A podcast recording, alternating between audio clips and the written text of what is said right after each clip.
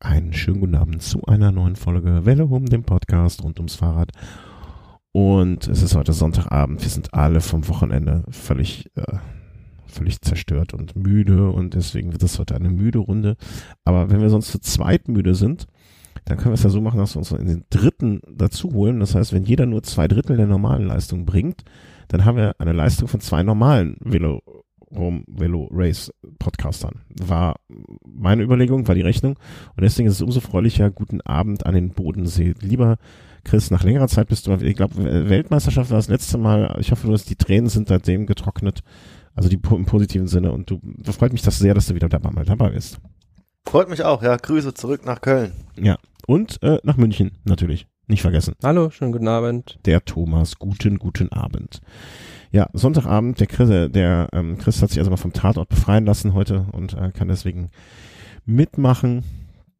Und ähm, ich habe eben in den äh, Ablaufplan geguckt und war mittelmäßig schockiert, äh, dass was sich in den letzten zwei Wochen alles angesammelt hat. Boah, also ich glaube, wir sollten gar nicht so viel Zeit irgendwie äh, vergeuden mit äh, Vorbesprechung. Uns geht's allen gut. Danke der Nachfrage. Ähm, immer besser sozusagen auch. Und äh, jetzt, jetzt schauen wir mal, was die Rennen zu bieten haben, weil das ist einiges. Wahrscheinlich hast du, wie, äh, wie so oft am meisten mitbekommen, Thomas, deswegen gebe ich jetzt mal einfach den Staffelstab an dich nach ähm, zur Vuelta a San Juan. Ähm, übrigens, letzt, nach der letzten Folge, also vor zwei Wochen, als wir darüber gesprochen haben, ähm, hat hinterher noch ein Kollege von mir äh, direkt am nächsten Tag gesagt, ja, bin ich auch mal gefahren. Ähm, äh, es, ist, es, war, es war das erste Mal, dass er das Gefühl hatte, ähm, dass wenn, also dass er die Sonne durchs T-Shirt gespürt hat, so heiß war es da. Also wir hatten das ja auch beim letzten Mal, glaube ich, in irgendeiner Form thematisiert, wie warm es da ist. Das entspricht wohl äh, äh, wirklich sehr, sehr, sehr stark den Tatsachen. Gut, also Tour de San Juan, legen wir mal los. Ja, also wie wir beim letzten Mal schon ein bisschen scherzhaft gesagt haben, es war vielleicht eine willkommene Abkühlung, als sie da durch diesen Fluss gefahren sind. Ja, genau. Mm, ja, dann ging es dann weiter mit einem Sprint-Etappensieg von Fernando Gaviria. Und ähm, ja, letzten Endes, es wurde halt wieder entschieden an diesem Alto der Colorado bei der Bergankunft. Mhm. Erfreulich für das Team Movistar, nicht Nairo Quintana hat gewonnen, sondern Winner Anacona, mein anderer Fahrer, der sich jetzt ins Rampenlicht gefahren hat.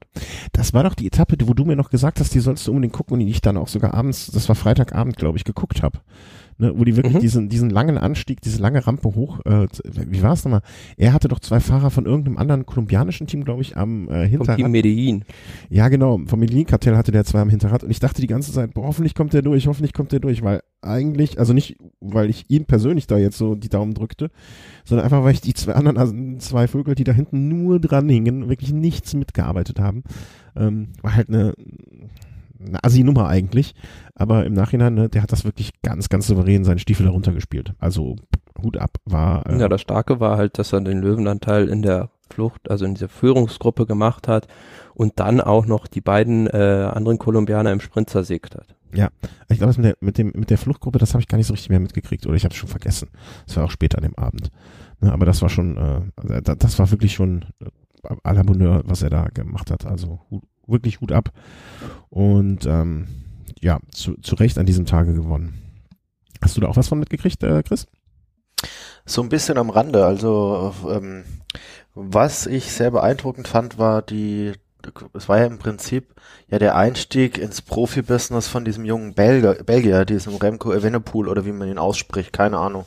Also ich fand seine Leistung recht beeindruckend dafür, dass er da jetzt gerade erst 19 geworden ist, dass er da sowohl im Zeitfahren absolut mithalten konnte, als auch am Ende, ich glaube sogar schon das beste Nachwuchs oder das Nachwuchstrikot gewonnen hat.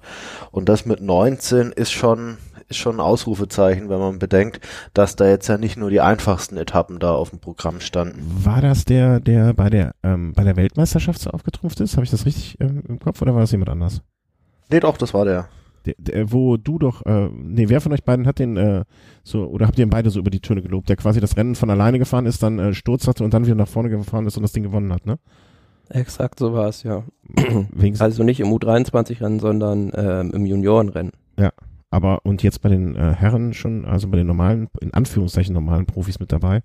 Äh, ich sehe es gerade hier, neunter der Gesamtqualifikation, äh, also neunter der Gesamtwertung mit 19 Jahren, mein, mein lieber Herr Gesangsverein. Und wie wir es beim letzten Mal ja schon gesagt haben, uns ist wahrscheinlich das die Tragweite de, dessen des Ruhms, den er schon genießt in Belgien, gar nicht bewusst. Also das ist da jetzt schon jemand, der auf einem Popularitätslevel steht, wie wir uns das hier in Deutschland nicht ausmalen können. Ja, krass. Naja, hoffen wir, dass das weiter gut ausgeht. Ne? Also man, man wer, wer, also auf dem hohen Niveau selten, aber ähm, man, man hat ja auch schon andere Fahrer hochkommen sehen, die dann leider Gottes, wo man mit 22, 23, 24 nichts mehr gehört hat, aber scheint da ja in ganz guten Händen zu sein. Ansonsten hat, hat mir das auch gefallen, dass Winner Anacona dann die Rundfahrt gewinnen konnte, weil es doch ein Fahrer ist, der sehr, sehr wenige Freiheiten hatte in den letzten Jahren, wenn man sich da lass bedenkt. Uns mal, lass uns mal da vielleicht ja. dran gehen, wenn wir Etappe 6 und 7 noch äh, durchgemacht ja. haben, ne? so als Gesamtfazit vielleicht kurz.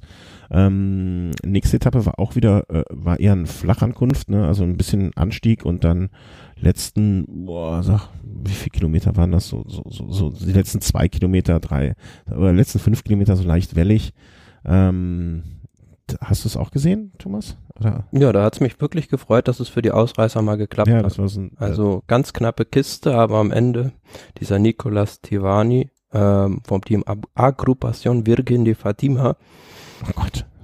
Ja, also jemand, den man da so nicht, auch bei so einer so einer Rundfahrt nicht vorne erwartet hätte und für den ist es natürlich ein Riesenerfolg. Ja. Noch besser ist, ist der Name von dem Team äh, des zweiten. Agico Continentala Musipliada de Poquito. Also da äh, hat man auch einiges auswendig zu lernen, wenn man da Pressesprecher ist. Ähm, genau, also drei Mann sind sozusagen als Ausreißer durchgekommen. Danach Sam Bennett, den wir auch schon mal hier hatten, ähm, als erster der, als erster der Geschlagenen. Der ja, aber da haben wir letztes Mal so eine ähm, Theorie aufgestellt oder ein bisschen rumgesponnen. Da kann der Chris uns jetzt vielleicht zu antworten, ähm, wie der Sam Bennett das jetzt aufnimmt, dass dann doch die großen Rundfahrten weitgehend mit Peter Sagan und Pascal Ackermann besetzt sind.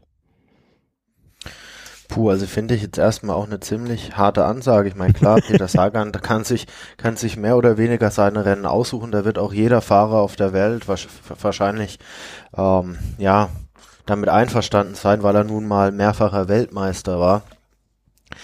Ähm, dass ein Pascal, Pascal Ackermann letzte Saison eine überragende Saison hatte, ist sicherlich auch klar und gut. Er ist Deutscher, es ist ein deutsches Team, dass man da natürlich auch versucht, die deutschen Fahrer so ein bisschen in den Vordergrund und in den Fokus zu rücken.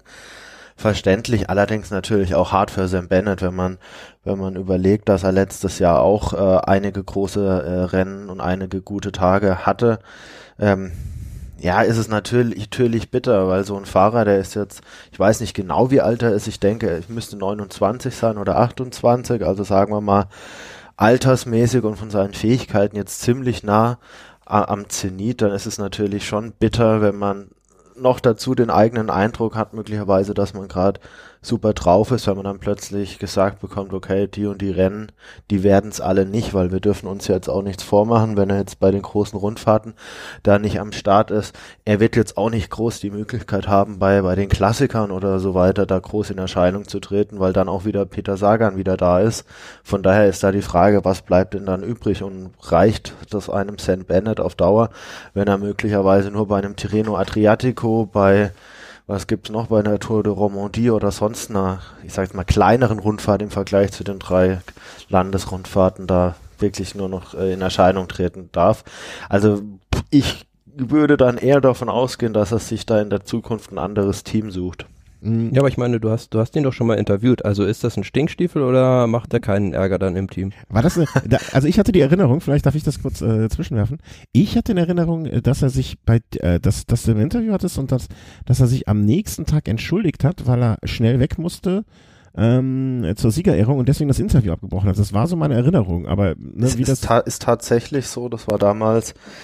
Er hat ja 2015 bei der Bayern-Rundfahrt zwei Etappen gewonnen und eben nach seinem, ich glaube, nach seinem ersten oder nach seinem zweiten Sieg, weiß ich jetzt gar nicht mehr ganz genau, äh, ich glaube, es war der zweite Sieg, äh, habe ich äh, ihn interviewen wollen und dann wurde er zur Siegerehrung gerufen. Das heißt, da war ich natürlich dann ein kleines Licht und wenn die Siegerehrung ansteht, steht die Siegerehrung an. Also wir mussten das Interview mehr oder weniger in der Mitte ähm, beenden.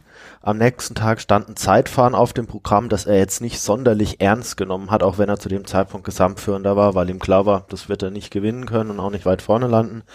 Und da hat er dann wirklich die Zeit und hat sich dann tatsächlich auch entschuldigt, dass er am Vortag jetzt nicht so die, die nötige Zeit hatte. Aber ich meine, gut, da hatte jeder Verständnis. Fand ich, fand ich trotzdem einen sympathischen Zug. Ich, ich schätze ihn jetzt auch nicht so ein, ähm, dass er da jetzt ein Stinkstiefel ist.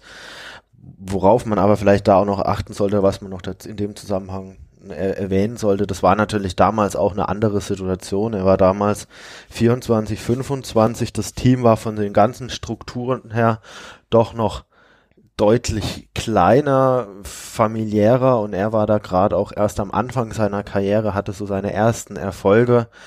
Möglicherweise wird er sich sicherlich jetzt nach den Siegen, die er in der Vergangenheit hatte, auch vielleicht einen anderen Anspruch haben. Also ich kann mir durchaus vorstellen, dass er da unzufrieden ist, wobei ich jetzt nicht davon ausgehe, dass da im Team jetzt irgendein Unfrieden dadurch entsteht. Also ich denke, er wird da eher so seine eigenen ähm, Rückschlüsse ziehen. Ich meine, das, die Situation hat man ja tatsächlich schon häufiger mal. Also äh, ohne dass ich jetzt auf das Verhältnis von Greipel und Cavendish damals beim Team Columbia eingehen will. Ich meine, Greipel, das hat dann auch das Team verlassen, unter anderem, weil er bei den großen Rennen da nicht eingesetzt wurde. Aber äh, also ich, für mich ähm, wirkt es ein bisschen so, wenn jemand damals schon, also gerade als junger, auf, junger aufstrebender Fahrer und so weiter, so ein Charakter, so kann sich am nächsten Tag bei jemandem, den er noch nie gesehen hat, vor dem er auf, nur aufgrund seiner Körpergröße ein bisschen Angst haben könnte, äh, sich entschuldigt dafür, dass er zur Siegerehrung musste. Also das, das zeugt ja jetzt schon mal ähm, äh, davon, dass es äh, jemand ist, der zumindest sich in, im, im weitesten Sinne des Wortes zu benehmen weiß. Ja. Und ähm, das äh, scheint mir zumindest eine gute Voraussetzung zu sein, dass es in dieser Saison da nicht übertrieben viel Ärger geben wird im Team.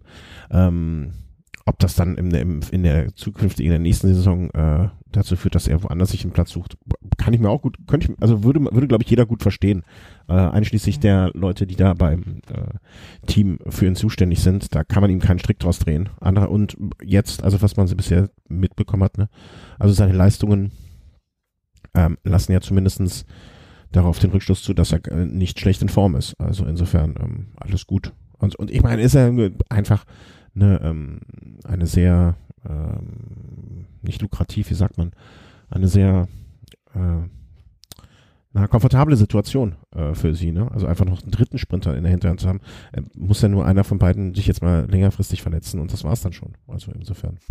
Ja, also ich denke generell die die Sprinterabteilung ist beim Team Bohrer Hans Grohe sehr, sehr stark besetzt. Also neben dem Sam Bennett, dem Pascal Ackermann und auch äh, dem Peter Sagan gibt es da ja noch weitere Fahrer. Ich denke, Rüdiger Selig wird größtenteils zwar als Anfahrer eingesetzt, aber das ist auch ein Mann, der bei den großen Rennen zumindest in die Top Ten fahren kann. Champi Drucker ist jetzt auch nicht der langsamste. Also ich glaube, da sind sie super besetzt.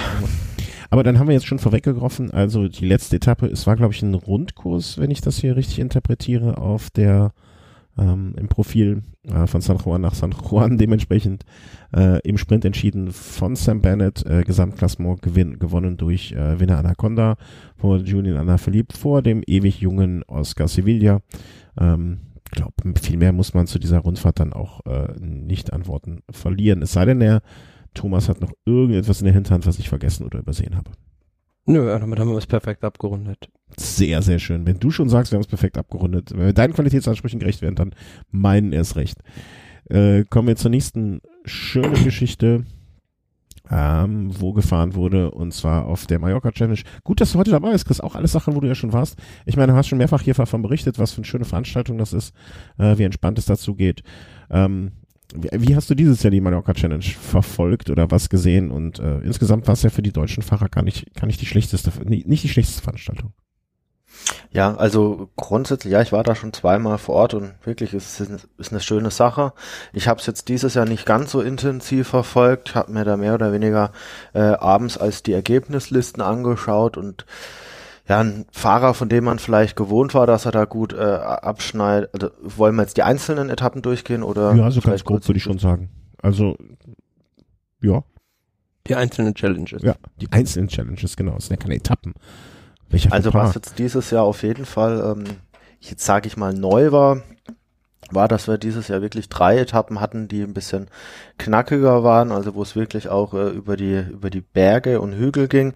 In den vergangenen Jahren war es eher so, dass es da doch eher äh, eher nur zwei härtere Etappen gab. Also ich gehe davon aus, dass man ein bisschen versucht hatte, auf auf Mallorca gleich dem Weltmeister hier vielleicht die Bühne zu bieten, um da seinen ersten Sieg im Weltmeistertrikot zu zu holen. Das hat jetzt leider nicht geklappt, aber dafür hat jemand anders äh, eine Etappe gewonnen, für, die, für den es mich sehr, sehr gefreut hat und das war der, der deutsche Emanuel Buchmann und wenn man bedenkt, welche Konkurrenz da doch am Start war, fand ich das eine beeindruckende Vorstellung. Ja, und vom Streckenprofil sah es jetzt, war es ja jetzt auch kein, äh, keine Kaffeeausfahrt, ne? Also da waren ja schon äh, mit dabei. Und Na, die sind da den Puck Major hochgefahren, ja. quer durchs Gebirge und da hat sich dann Solo aus dem, aus dem Staub gemacht und souverän gewonnen. Ja, also Bauke Mollema, äh, Valverde, Herada, Peter Wening, Tim Wellens, das, das, die muss ja halt alle erstmal stehen lassen können. Ne? Ähm, sch schöne, schöne Sache, kann man nur äh, gratulieren. Ich meine, das ist Sein jetzt zweiter, zweiter Profisieg nach der deutschen Meisterschaft. Ah, okay. Also vielleicht gibt es ja auch, äh, wie, wie man so schön sagt, dann doch nochmal irgendwie. Wir haben ja auch immer ein bisschen kritisiert, dass er nicht so explosiv ist, dass er zu defensiv fährt, aber jetzt hat er uns schon mal eines Besseren belehrt. Vielleicht ist das ja auch äh, irgendwie, entsteht da so ein Team Spirit, der es ihm ermöglicht, äh, da, da ja, sein, sein, sein, seine Leistung wieder abzurufen. Im vergangenen Jahr war es ja, ich sage jetzt mal nicht das schlechteste Jahr, ne, zwölfter Platz bei der Vuelta zum Beispiel, aber jetzt auch nicht das, was den Anspruch, den er sich vielleicht an sich selber ähm, hat. Aber mein Gott, also man kann schlechter ins Jahr starten. Ähm, was sich wahrscheinlich auch äh, Tim Wellens gesagt hat, der am nächsten Tag dann eine, ich will nicht sagen ja doch, es war schon eine ähnliche Etappe, oder? Also jetzt vom Streckenprofil, von, von, von der Art, wie gefahren ja. wurde. Vielleicht ein bisschen schwerer. Hm? Ja, also Major wieder mit ja. drin und dann ähm, dieser andere Anstieg noch, 4,5 Kilometer mit 5 Prozent. Aber auch da die ähnlichen Fahrer wie am Vortag wieder vorne, Valverde, Buchmann, Wellens, die haben wir da alle schon bei der Challenge zuvor gesehen. Ja, wobei Tim Valens und Buchmann da deutlich nochmal mit einer Minute Vorsprung ins Ziel gekommen sind. Also auch wieder so zwei, die aus einer Ausreißergruppe wahrscheinlich übrig geblieben sind und sich dann da ähm, am Ende bekämpft haben, beziehungsweise der eine den anderen hat stehen gelassen. Aber wie gesagt, ne, glaube ich, kann man das gleiche sagen wie vorher. Äh, Buchmann mit einer sehr, sehr guten Form. Und am nächsten Tag dann eher eine ja, sprinterorientierte, für Sprinter vorgesehene Etappe. Zwar auch mit einem Hügelchen zwischendurch, aber am Ende dann noch sehr, sehr flach und man glaubt es kaum, er, er kann noch gewinnen, äh, Marcel Kittel. Habt ihr die Sektkorken knallen lassen oder wie, wie, wie habt ihr diesen Tag gefeiert? Offensichtlich nicht. Chris, hast du, hast, hast ja. du nicht die Korken knallen lassen? Nee, also ich meine, klar, ich habe es jetzt wahrgenommen, dass er da jetzt gewonnen hat, aber das war ist jetzt vielleicht jetzt auch nicht der Anlass, äh, da jetzt groß zu feiern, wenn ein Marcel Kittel äh, ein Sprintrennen auf Mallorca gewinnt, wo jetzt vielleicht nicht unbedingt die ganze Weltelite am Start ist und, und mehr als die Hälfte des Pelotons vielleicht an der Stelle das Ganze zum reinen Einrollen nimmt. Und ich habe, glaube, gefühlt die Hälfte des Pelotons oder die Hälfte der Sprinter war auch schlecht positioniert in diesem bisschen komplizierten Sprint, so mhm, dass okay. ja wenn du siehst, John Degenkolb 8., Greipel 5., Christoph auf 11, ja. Aber immerhin, also er hat im letzten Jahr bei Tirreno Adriatico seine letzten zwei Siege geholt. Insofern nach, man kann ja fast dann schon sagen, nach einem Jahr endlich mal wieder vorne. Äh, möge es ihm Rückenwind verleihen für die Saison und gucken wir mal. Vielleicht war das ja auch. Ich habe gestern übrigens, ähm, äh, völlig aus dem Kontext, ähm, glaub, also ich würde fast drauf wetten, dass mir, wie heißt der nochmal hier der Sprintkoordinator jetzt? Zabel? Zabel. Ich könnte fast wetten, dass der mir auf dem Fahrrad entgegengekommen ist, obwohl ich es mir irgendwie gar nicht vorstellen kann. Mhm. Also jedenfalls jemand auch komplett in Kartuscha gekleidet und irgendwie sah der dem eh nicht. Und sein Sohn wird es ja wohl nicht gewesen sein. Also dafür war der auch ein bisschen. Boah. Ja, der hat Bart. Ach, der hat Bart? Nee, dann war es sein Sohn auf gar keinen Fall. Ich hätte es schwören können, aber ähm, wisst ihr, wo ja. der wohnt? Wo die Zabels wohnen eigentlich? Also die Familie Zabel?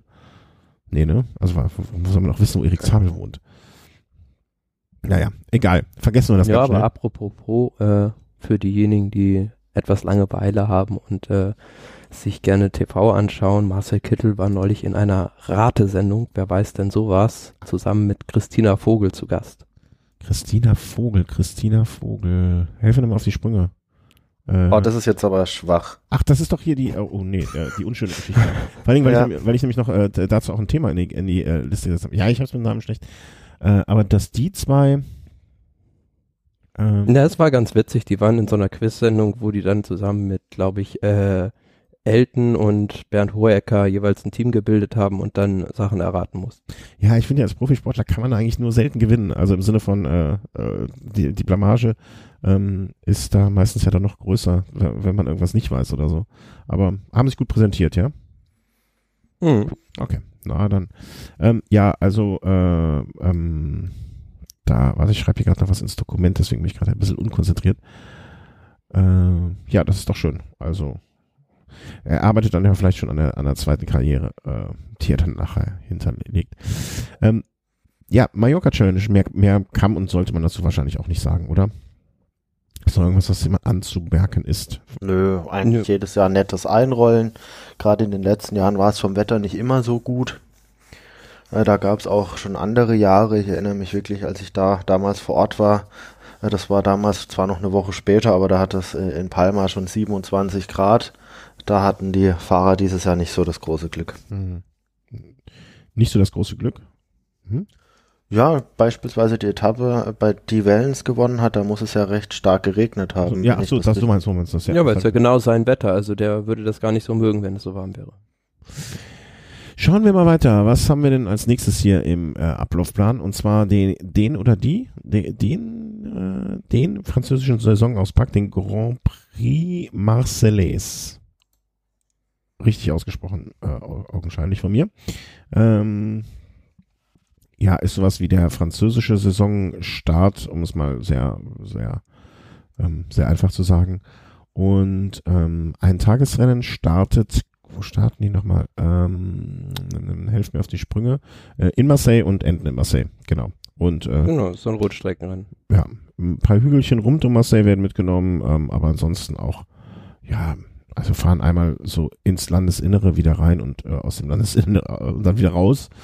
Ganz einfach. Und ähm, ja, was gar irgendetwas Besonderes zu vermelden oder ähm, reicht es, wenn wir sagen, dass äh, wie wird er genau ausgesprochen? Anthony Turgis. Turgis. In einem Zweiersprint gegen Roman Corbeau gewonnen hat. Aber für die Franzosen ist das natürlich ein sehr, sehr wichtiges, prestigeträchtiges Rennen, weil es ihr Saisonauftakt ist, aus Saisonauftakt ist und vor allem für die kleineren französischen Teams wie jetzt Delco Marseille oder ja, Direct Energy, was schon ein größeres Team ist, aber ja, ist es natürlich auch immer wichtig, sich da vorne zu zeigen.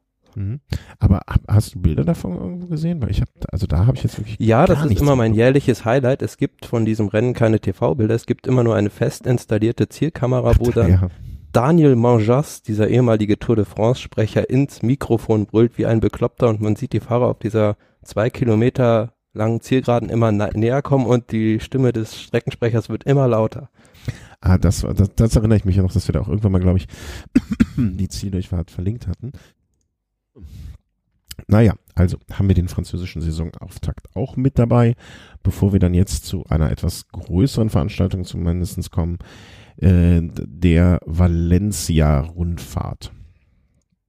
Ähm, traditionelles Rundstreckenrennen äh, in und um Valencia, also äh, Spanien, um genau zu sein, äh, wenig überraschend. Und ähm, wen hatten wir denn? Da gab es doch auch jährlich schon immer tolle äh, also bekannte Sieger, großes Starterfeld. Und ähm, in diesem Jahr ging, fing es an mit einem Einzelzeitfahren von Orihuela. Ansatzweise sich richtig ausgesprochen? Äh, so in der Art. So in der Art. äh, nach, äh, zurück nach Orihuela. Äh, relativ einfach, relativ flach mit einem minimal, mini, mini, minimalen, ich sag mal, Hügel am Ende, oder das ist kein Hügel, da geht es nur leicht bergauf. Ähm, von der Technik her sehe ich, sieht man zumindest in den, ähm, im, im, im, wenn man sich die ganze auf der Karte anguckt, nicht ganz einfach, also nicht irgendwie Topf gerade, sondern schon ein paar 90-Grad-Kurven, hier mal eine, ein Kreisverkehr, dort mal, also eigentlich eher was, wo ich gesagt hätte. Ja, im Prinzip ein, ein Bolzerkurs bis auf diesen letzten 600 Meter langen Schlussanstieg und die Rundfahrt wurde ja zwischen 2009 und 2000 15 nicht ausgetragen. Bemerkenswert dabei natürlich auch wieder, dass Alejandro Valverde die Rundfahrt schon davor zweimal gewonnen hat, nämlich 2007 und 2004 und danach nochmal 2018. Also der ist da Seriensieger und ähm, dieses Jahr auch wieder Zweiter geworden. Aber bei dem besagten Zeitfahren halt, ja, vielleicht ein bisschen überraschend für viele Leute, dass Edwald Boasson Hagen mal ein Zeitfahren gewinnt. Mm, wobei er schon immer, also er war ja kein schlechter, äh, er ist halt so ein, so ein tempoharter Mann, sag ich mal vorsichtig. Und ich finde, also du meintest jetzt, das wäre wär so eine Strecke gewesen für Leute, die gut Gas geben können. Also finde ich gar nicht so unbedingt. Also klar, am Ende kommt dieser Anstieg ne, mit dem mit sogar drei, vier Haarnadelkurven, aber auch schon vorher, ne? Hier mal ein Kreisverkehr, dort mal ein Kreisverkehr, da mal 90 Grad links, 90 Grad rechts. Also so ganz so einfach war der Kurs zumindestens für so 10,3 Kilometer nicht. Und deswegen finde ich das jetzt noch nicht mal so riesige Überraschung, dass Bossenhagen da weit vorne ist. Ich meine, wenn man sich auch die anderen Fahrer da mal anguckt, ähm, äh, Isagire ist ja jetzt auch kein ausgewiesener Zeitfahrer, oder? Aber also ist schon ein guter Zeitfahrer. Zeitfahrer. Ja, ein guter, aber, aber also ich war tatsächlich überrascht, dass Edwald Borsenhagen da so gut ähm, zurechtkommt.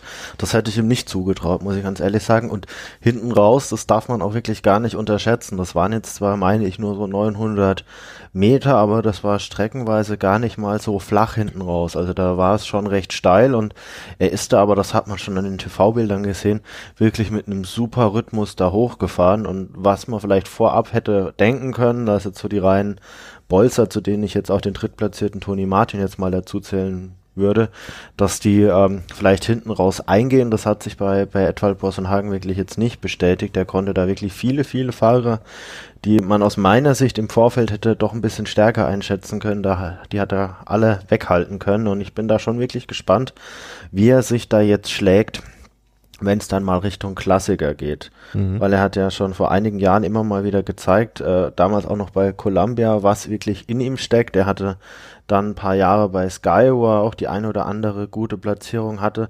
In den letzten Jahren wurde es ein bisschen ruhiger, aber ich denke, wenn er die Leistung, die er da auf der ersten Etappe da gebracht hat, wenn er die umsetzen kann, auch bei den Klassikern, dann könnte da ein bisschen was gehen. Irgendwie so kurios finde ich das, ne? Also ist ja oft so, dass so ein Fahrer nach einer Durststrecke durch einen Teamwechsel oder oder oder Umfeldwechsel oder so etwas äh, zu wieder zur Alterklasse zurückfindet, aber bei ihm geht's ja auch einfach so weiter. Ne? Also er ist ja einfach, äh, er ist jetzt bei im Prinzip seit 2015 bei diesem Team beziehungsweise den Nachfolgeteams, also da hat sich ja jetzt nichts groß geändert. Ne? Umso besser, ähm, dass er da jetzt wieder äh, in Tritt kommt und es war ja immer. Aber ich glaube, er hatte letztes Jahr ja auch diese Operation, wo ihm doch die Galle komplett entfernt wurde und dadurch ist oh ja. äh, die Klassiker-Saison entfallen, mehr oder weniger. Um, um Gottes Willen. Gut. Klingt nicht nach Aber ich, wenn ich wenn ich es richtig weiß, haben, fahren die jetzt dieses Jahr auch ein anderes Herst ein anderes Modell, was die Räder angeht.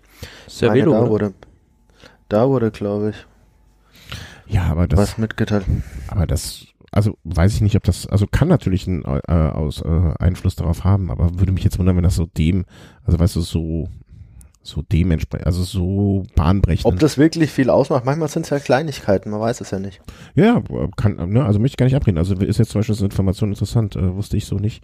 Ähm, das ist, glaube ich, mit der Galle, also wenn ich mir jetzt so hier angucke, was er letztes Jahr gefahren ist, also er hatte einiges äh, ausgelassen, aber so richtig viel nicht. Also war eigentlich bei vielen Sachen dabei. Ab wann seine Galle nicht mehr dabei war, werden wir nicht wissen. Nee, aber ähm, ich glaube, die sind sogar mit BMC-Rädern jetzt unterwegs, wenn ich mich nicht irre. Und dann ist es nämlich genau diese Mannschaft, wo ich mich gewundert habe, weil da eigentlich der Sponsorenname durch den Radherstellernamen überdeckt wird. Wenn man sich da mal die Krikos von denen anguckt, denkt man, das ist das Team BMC. Hm, was? Was? Da muss ich jetzt nochmal hingucken. Wieso denkt man, das ist das Team BMC? Da steht doch Dimension Data groß drauf. Ja, aber auch äh, BMC. Ja, aber steht ja rechts oben auch Asos. Die sind ja auch eine der wenigen, die von Asos äh, gesponsert werden. Also finde ich jetzt nicht so groß verwunderlich. Also jedenfalls in dem. Äh, aber vielleicht hat er auch den, vielleicht geben die neuen Asos-Hosen ihm ja auch genau den den Esprit oder die. Ich glaube beim Team, äh, wenn ich das richtig mal verstanden habe, beim Team Dimension Data hat sich im Hintergrund auch einiges geändert. Äh, vielleicht hat das ja auch die den nötigen Auftrieb. Wie auch immer, also äh, gut, guter Mann, ähm, soll man so weitermachen. Wir, wir freuen uns über gute Ergebnisse von ihm. Sage ich einfach mal so äh, dazu. Gell? Ja, mich hat, mich hat es wie gesagt nur irritiert, weil die das so riesig auf den Ärmeln stehen haben. Also das sieht man eher im TV als äh, den Ah, okay. Brustbereich Ja. da irgendwo, wo dann Dimension Data steht. Also so ein bisschen existiert da das Team BMC für mich weiter in gewisser Weise. Ja, oder, oder eher, ich würde sagen, aber glaube ich eher Fusion nennen, ne? Oder, oder dass zumindest der Radhersteller BMC sein, ähm, äh, seine, wie soll man sagen, seine, seine, ähm, na, sein Engagement dahin verlagert hat. Das ist das, was mir nicht einfiel. Dieses Wort. Äh, ja, also, äh, schön weitermachen. Immer so weiter. Wo waren wir jetzt? Äh, ich habe jetzt gerade durch das Hin und Her.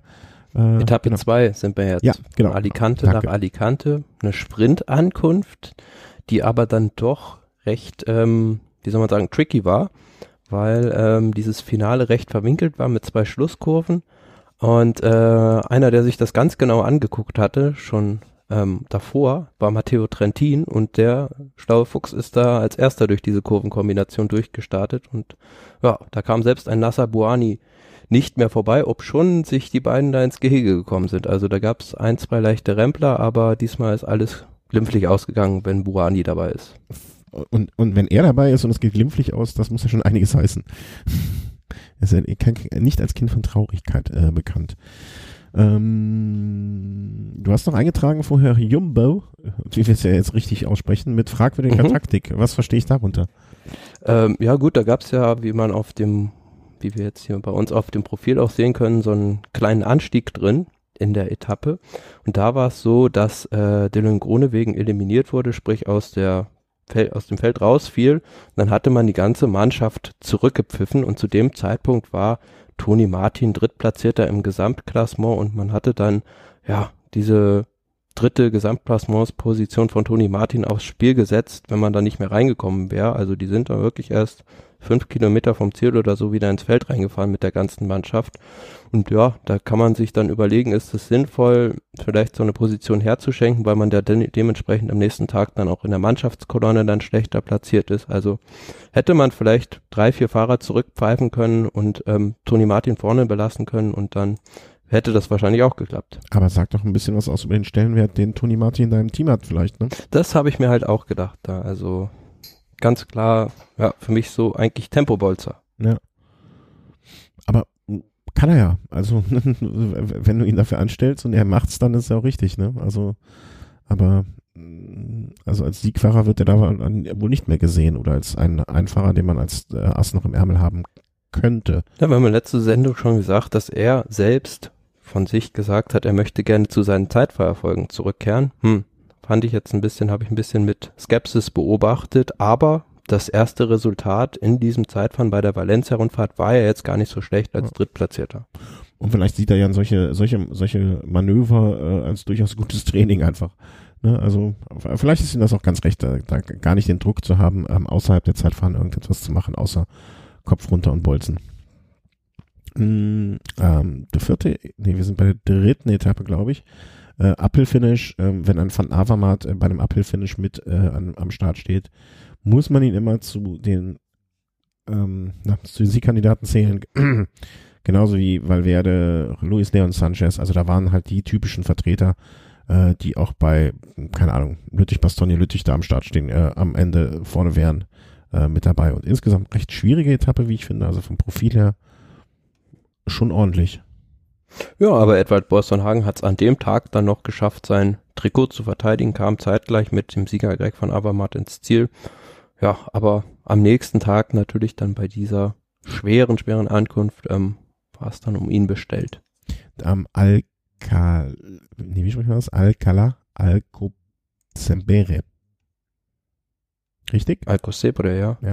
Das war dann die Etappe Nummer vier direkt. Ja, Chris, da hätte es fast gereicht, oder? Ja, und ich bin auch äh, immer noch so ein bisschen der Meinung, äh, dass, dass, dass der Herr Valverde an der Stelle wirklich mal dumm verbockt hat. Ach. Dass er an, der, an dem Tag die Etappe hätte gewinnen können.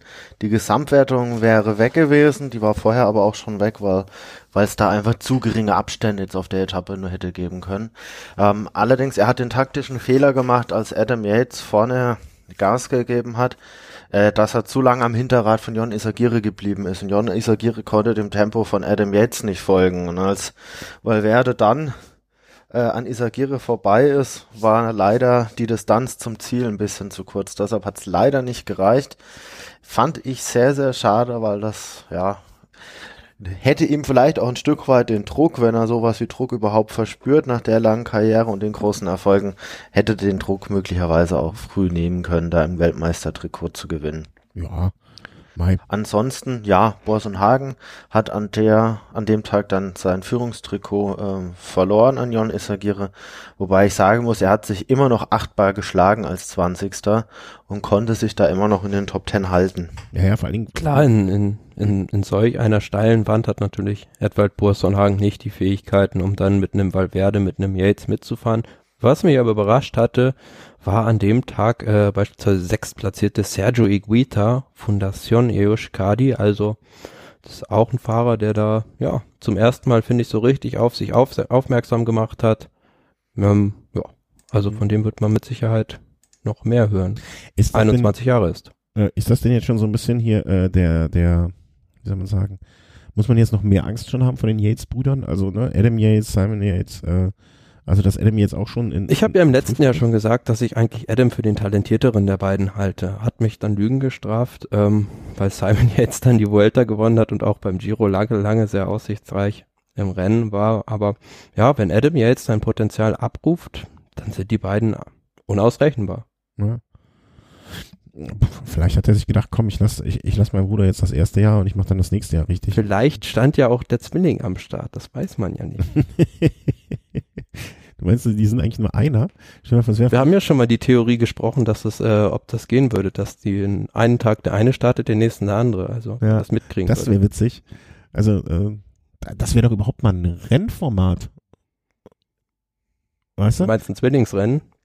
Ja, das grundsätzlich, aber ich glaube, da wäre das Feld sehr begrenzt. Nee, aber man könnte ja mal, äh, man könnte ja auch so äh, grundsätzlich bei einer Rundfahrt mal, wir sagen ja immer, die Teams müssen kleiner werden, aber die äh, für die Fahrer soll es nicht so anstrengend sein und so weiter und so fort. Mach doch mal eine, äh, eine Rundfahrt, also es muss ja nicht direkt eine von der Grand Touren sein. Äh, jedes Team nur sechs Fahrer, aber dafür darfst du neun Fahrer mitnehmen und die durchwechseln. Hm. Wäre mal was für diese Hammer Series beispielsweise. Ja, irgendwie sowas. Ne? Und äh, du hast halt äh, irgendwie zwei Kapitäne, die du vorher benennen kannst. Ähm, das müsste man nochmal genauer durchdenken. Ich sehe ich sehe da so ein paar Punkte, wo ich das vielleicht nicht ganz durchdacht habe. Ne, weil der, der im Führende, der dürfte ja, darf sich einen Tag ausruhen, dann muss er aber. Ja, aber dann müsstest du ja eine Teamwertung machen, um's die, um die es dann geht. Naja, Nee, keine Teamwertung. Irgendwie, man, man, es wird immer der Beste in der Mannschaft gewertet. Weißt du, wenn du mit neun Fahrern an, also weißt du, die, die, die, die Leute sind namenlos, die werden nur durchnummeriert, von eins bis neun, ne? Und wenn die an Start stehen, kriegt der die. Ja, aber dann kannst du ja am Ende nicht sagen, Chris Froome hat die Tour de France gewonnen, weil er die dann zusammen mit jemand anderes gewonnen hat. Nee, der Chris Froome könnte meinetwegen die ersten, sagen wir mal, es sind zehn Etappenrennen, könnte die ersten neun Etappen, ja, als Nummer eins starten. Und wenn am Ende Gerard Thomas die Nummer eins trägt, dann hat der die Rundfahrt gewonnen. Also das Team Und was hat Froome dann davon? Bitte? Was hat Froome dann davon? Nix. aber Thomas hat, er bestimmt hat Bock Tag drauf. Was? Hat er bestimmt Bock drauf. Schlag's doch mal vor. ja, es geht ja, es ist, ist, ja jetzt nur, ist ja noch nicht ins Reine gesprochen, ne, so das Konzept. Das, so, so das wäre so hey, die Möglichkeit hab, für Marcel Kittel und Toni Martin die Tour de France Nee, ich hab's noch viel besser. es wird auf jeden Fall Oleg Tinkoff äh, die, sich selber am letzten Tag ins Führungstrikot einwechseln und müsste nur nach Paris einfahren. Mhm. Naja, gut. Kann ja mal, ihr seid doch ansonsten immer die, die mit den bekloppten Ideen. Kann ich auch eine haben. So, äh, kommen wir zur fünften Etappe. Ähm, zur letzten Etappe von der Valencia-Rundfahrt. Äh, der, der Fahrer, dessen Namen ich auch immer schlecht, Kronewagen, ähm, äh, gewinnt sozusagen, ja, du hast geschrieben, auf dem letzten Zacken, auf dem Zahnfleisch, auf der letzten Rille, hat das letzte Ritzel ausgepackt und hat damit äh, die Rundfahrt sozusagen als Sprinter noch gewonnen vor Christoph, äh, nicht die Rundfahrt, sondern äh, die letzte Etappe vor Christoph Trentin, Buhani und den anderen Sprinterkollegen. Ja, aber wir sagen es ja auch hier immer wieder, wie wichtig das auch ist für diese Sprinter, ja, so einen Panthersprung zu trainieren, weil genau mit dem hat Gronewegen auf den letzten Millimetern dieses Rennen noch gewonnen und Alexander Christoph na, sah für mich nicht so richtig aus, als würde er das Vorderrad noch so optimalerweise nach vorne schieben. Von daher hat das vielleicht den Ausschlag gegeben an dem Tag. Und unterstreicht auch das, was du beim letzten Mal gesagt hast, ne, wie viel Sprinter diese Saison eigentlich was gewinnen können. Ne? Also dass, dass der Topf an guten, guten preisverdächtigen oder Gewinnen, äh, Sprintern mit Gewinnmöglichkeit äh, dieses Jahr ausgesprochen groß ist, äh, wo ich ein bisschen daran gezweifelt habe, aber das bestätigt sich immer mehr. Insgesamt, Gesamtwertung ging dann an, äh, schon wie vorher angekündigt, Ion Isagire. Ja, ansonsten, ne, du hast eben schon den Fahrer angesprochen, Sergio Higueta oder so mhm. ähnlich ausgesprochen, hat dann noch die Juniorenwertung ähm, gewonnen, vielleicht auch nochmal als Randnotiz gar nicht so unwichtig. Und ich denke mal, ähm, wir gehen dann einfach mal in die nächste Veranstaltung, von der ich auch mal wieder nicht weiß, wie man sie exakt ausspricht, aber dafür habe ich ja euch. Etoile de Bézige, also der Stern von Bézige. Bitte der Stern des? Der Stern von Bézige. Ah.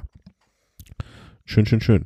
Dann äh, auch. Ja, ist auch ein Mehretappenrennen, vier Etappen. In diesem Falle ähm, auch, wie gesagt, wie schon dieser Grand Prix La Marseillaise, äh, eine sehr prestigeträchtige Angelegenheit für die französischen Fahrer.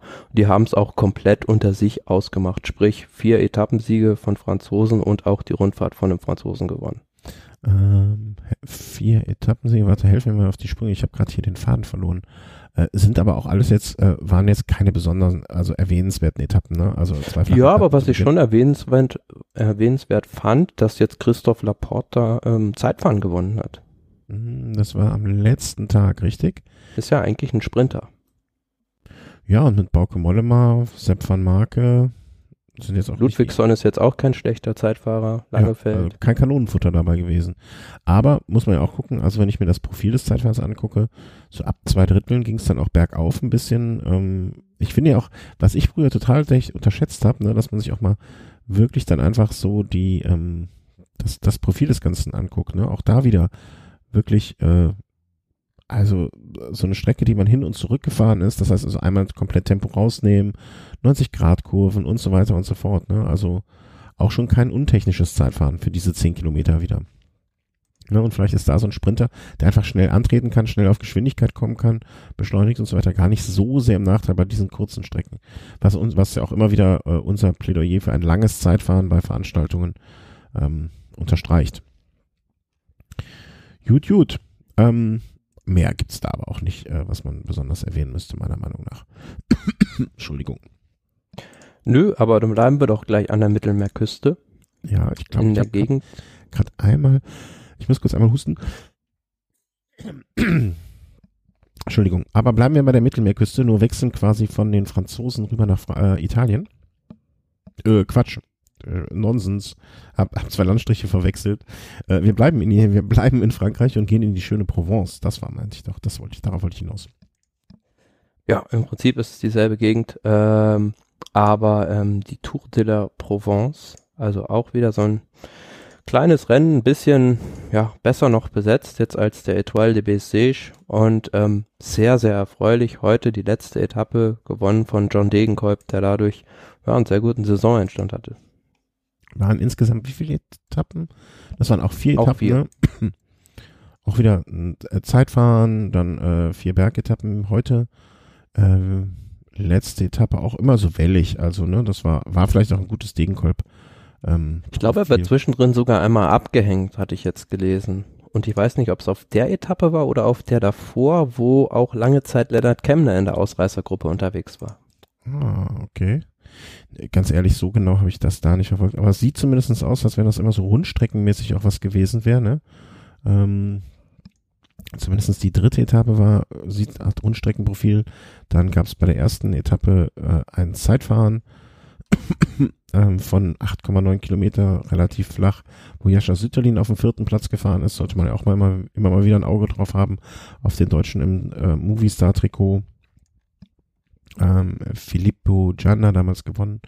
Ja, aber wie du schon sagtest, am Ende ähm, Gesamtwertung, wo haben wir es hier, ging dann an, dort an Gorka Isagire, also den Bruder äh, vom Team Astana, äh, Simon Clark, Tony Galopin und so weiter und so fort. Da sieht man auch. Aber auch hier, Hm? Astana holt schon wieder einen Sieg. Genau wie im letzten Jahr trumpfen die auch in diesem Jahr im Frühjahr auf. Also das scheint was zu sein, worauf sie sich jetzt spezialisiert haben. Sagen sich, hm, früher sind da vielleicht auch nicht alle in Topform, aber wir bereiten unsere Fahrer gezielt darauf vor, hm. bei diesen kleinen Rennen. Ja, also einfach direkt mit, äh, mit geladener Waffe schon äh, ins Frühjahr gehen.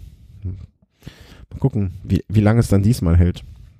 Gut, ich denke sicherlich auch ein Aspekt, die Isagiri-Brüder sind ja jetzt neu im Team Astana und kommen da dann doch auf, oder treffen da quasi auf ein paar Fahrer, die dann doch jetzt schon ein paar Jahre dort sind. Da wird es natürlich sicherlich auch drum gehen, ein Stück weit so das eigene Standing innerhalb des Teams zu etablieren oder sich da auch möglichst weit oben in der Rangfolge da zu etablieren, weil es gibt da doch auch ähm, ja, ich sage jetzt mal so, gerade was jetzt so die spanischen Fahrer angeht von Astana, schon auch einige, die jetzt quasi, ich sage mal, ein ähnliches Fahrerprofil haben, wo es vielleicht irgendwann auch mal drum gehen wird, okay, für wen wird denn jetzt in dem oder dem Rennen dann tatsächlich auch gefahren? Mhm. Ja. Definitiv und ich glaube für Jon Isagire, der ja, fand ich bei Bahrain Merida eigentlich gefloppt hat. Na gut, natürlich auch mit seinem Beckenbruch, den er, glaube ich, hatte, ein halbes Jahr raus war, aber hat da glaube ich, jetzt seinen ersten Sieg nach dieser Tour de France-Etappe 2016, glaube ich, eingefahren bei der Valencia-Rundfahrt. Mhm. Murcia-Rundfahrt. Murcia, das ist doch, äh, schlag mich, wenn ich äh, falsch liege, aber das ist doch eigentlich immer diese Valverde-Geschichte, weil er aus der das Gegend Das ist in Valverdes Garten quasi. Garten, ja. In seinem Garten hat der eine Hollywood-Schaukel wahrscheinlich stehen. Ähm, und, und ganz, ganz viele äh, hier Sandkästen, damit jedes Kind, damit jedes Kind seinen eigenen Sandkasten haben kann. Ähm, Murcia-Rundfahrt hat er auch, glaube ich, äh, Chris, was es auswendig wissen, bevor ich nachgucke, wie oft gewonnen? Ach, keine Ahnung, ich hätte jetzt mal geschätzt viermal, vier, fünfmal, sowas ja. wahrscheinlich. Also, also was, was sicherlich erfreulich ist, also Mursia-Rundfahrt wurde in den letzten Jahren ja äh, auf verschiedenste Arten ausgetragen. Früher war es wirklich mal eine fünftägige Rundfahrt, dann wurde das mal re reduziert auf drei, zwei, zuletzt dann auch auf einen Tag, was erfreulich ist, dass es jetzt dieses Jahr zumindest mal wieder zwei Etappen waren. Mhm. Also, dass es da auch mal so ein Trend gegen die Verkürzung, Reduzierung von Rennen gibt, finde ich toll. Ähm, es war jetzt Etappe eins als ich, als ich das Profil das erste Mal gesehen habe, habe ich mir gedacht, okay, das wird jetzt wahrscheinlich so ein Ding für die Sprinter und auf Etappe zwei wird das Ding wahrscheinlich ausgefahren zwischen den, ich sag mal, Klassikerfahrern sozusagen.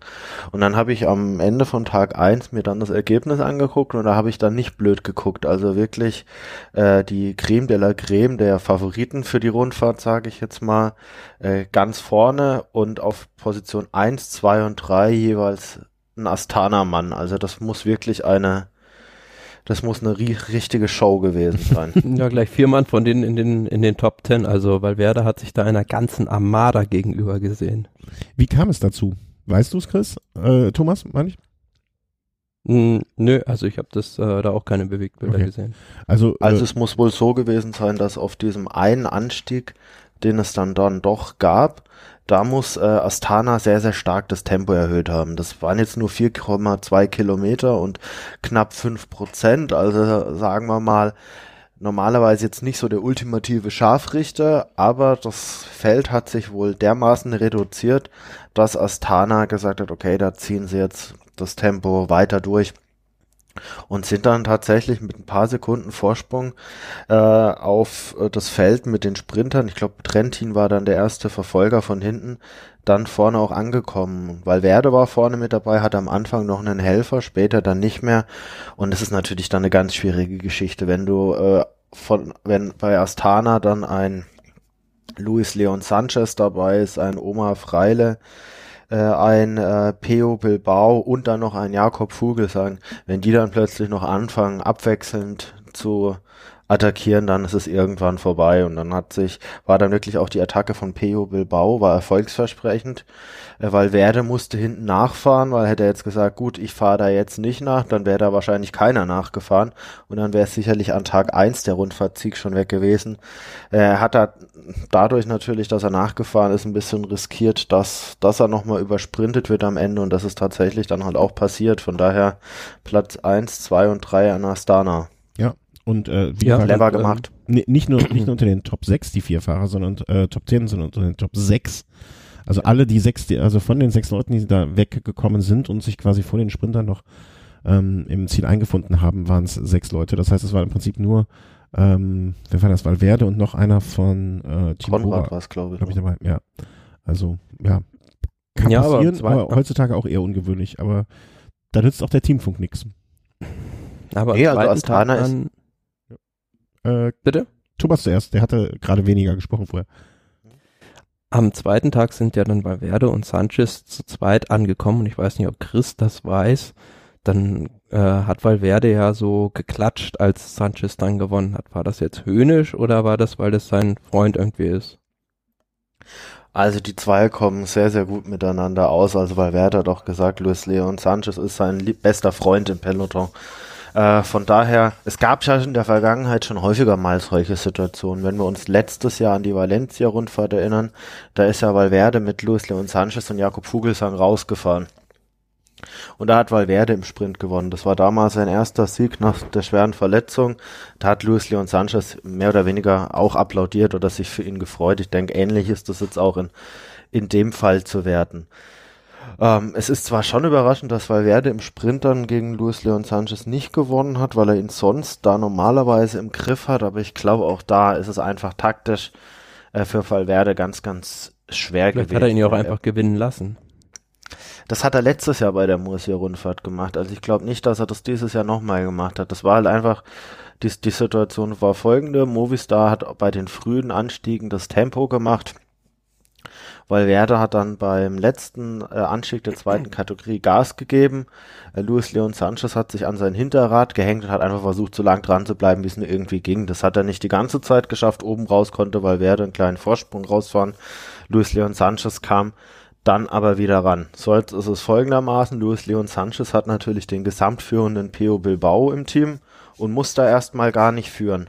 Dann hat Valverde jetzt zwei Möglichkeiten. Entweder ähm, er führt wenig mit oder auch nicht mit, mit dem Ergebnis, dass Pio Bilbao wieder rankommt. Der hat einen Vorsprung von drei Sekunden und somit die Rundfahrt gewinnt. Oder Valverde führt mit und hält sich eine Restchance offen, dass er da die, äh, die Rundfahrt gewinnen kann. Natürlich mit dem Risiko, ähnlich wie am Vortag, dass er halt mehr Kräfte lässt als sein entsprechender Kontrahent. Und so war es dann letzten Endes auch, dass der im Sprint einfach dann am Ende ja noch mehr, mehr Körner übrig hatte. Selbst, also den Sprint selbst habe ich jetzt nicht gesehen, aber von der strategischen Ausrichtung würde ich davon ausgehen, dass es so gelaufen ist. Ja, sollen wir noch mehr sagen zu der Mo Ja, und- außer Bitter natürlich, dass sich Simon Geschke dabei im Sturz den Ellbogen gebrochen hat. darauf wollte ich hinaus zu diesem unschönen, äh, zu diesem unschönen, unschönen Aber das, wie soll man sagen, ich will nicht sagen Glück im Unglück, aber das Positive daran, äh, dass, also in dieser Meldung, die ich hier jetzt verlinkt habe, steht ja, dass er, wenn es gut läuft, in einer Woche schon wieder mit dem Training beginnen kann. Ja, das kann, das äh, klingt für mich, darauf wollte ich äh, nämlich gerade hinaus, das klingt für mich so unvorstellbar irgendwie. Also, also für mich ist immer Bruch, mein Gott, sechs Wochen oder so, ne? Ähm, äh, Ja, aber überleg mal, Kettle Evans ist, glaube ich, auch mal zwei Etappen der Tour de France mit einem gebrochenen Ellbogen gefahren. Ja, das sind alles so Sachen, äh, das, das sind so Superheldenkräfte, die ich mir nicht vorstellen kann. Also äh, finde ich, äh, finde ich, finde ich, du kannst ja dann zumindest auf der Rolle trainieren, denke ich. Selbst wenn es geschient ist irgendwie. boah, ja, ich möchte, ich möchte nicht drüber nachdenken. Ja, klar, kann Also Paris-Roubaix wird das sicherlich damit nicht fahren, aber äh, natürlich ist es so, äh, es muss halt einigermaßen stabilisiert werden und ansonsten treten kann er ja. Ja, trotzdem. Also, vielleicht kann er so ein bisschen an seinen Zeitfahrfähigkeiten, ne, wenn der Ellenbogen dann so nicht weniger belastet wird oder so, ähm, äh, trainieren. Man weiß es nicht. Aber ähm, kommen wir doch einfach zur nächsten Rundfahrt, äh, nicht Rundfahrt, sondern zum nächsten Rennen. Und das wäre dann die Klassiker Almeria, ähm, die bei uns auf dem Programm steht. Moment, ich, ich muss so viel Kapitelmarken setzen, weil wir heute so viele Themen haben. Ich komme hier gar nicht raus aus dem Kapitelmarken setzen. Äh, Klassiker Almeria. Mm, Traditionell ein Rennen, das den Sprintern sehr gewogen ist. Und das ähm, hast du sehr schön gesagt. ne? Also, wann gab es denn da keine Ähnlich war's. mehr? war es ja auch in diesem Jahr. Aber na, es war jetzt nicht so super prominent besetzt von den Sprintern her. Aber die beiden, die man jetzt vorne erwartet hätte, nämlich Pascal Ackermann und Marcel Kittel, haben es dann auch unter sich ausgemacht. Ja, und sympathischerweise hat äh, Pascal Ackermann gewonnen und nicht Marcel Kittel.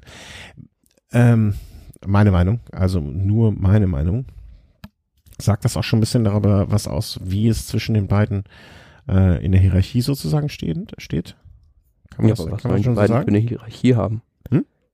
Was sollen denn die beiden untereinander für eine Hierarchie haben? Die sind ja in Ja, als Sprinter für den deutschen, der BRD, so. Meinst du, der Ackermann zieht im Kittel den Sprint an? Nee, umgekehrt, bald. Also, jedenfalls aufgrund ihrer Klasse.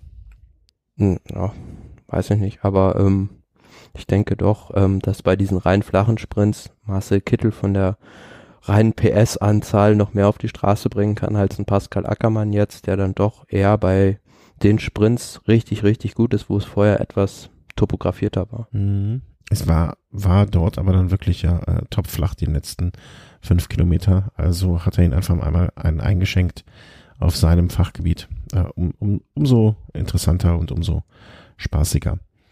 Ähm, als nächstes direkt die Trophäe, wie Trofeo La Iguiglia.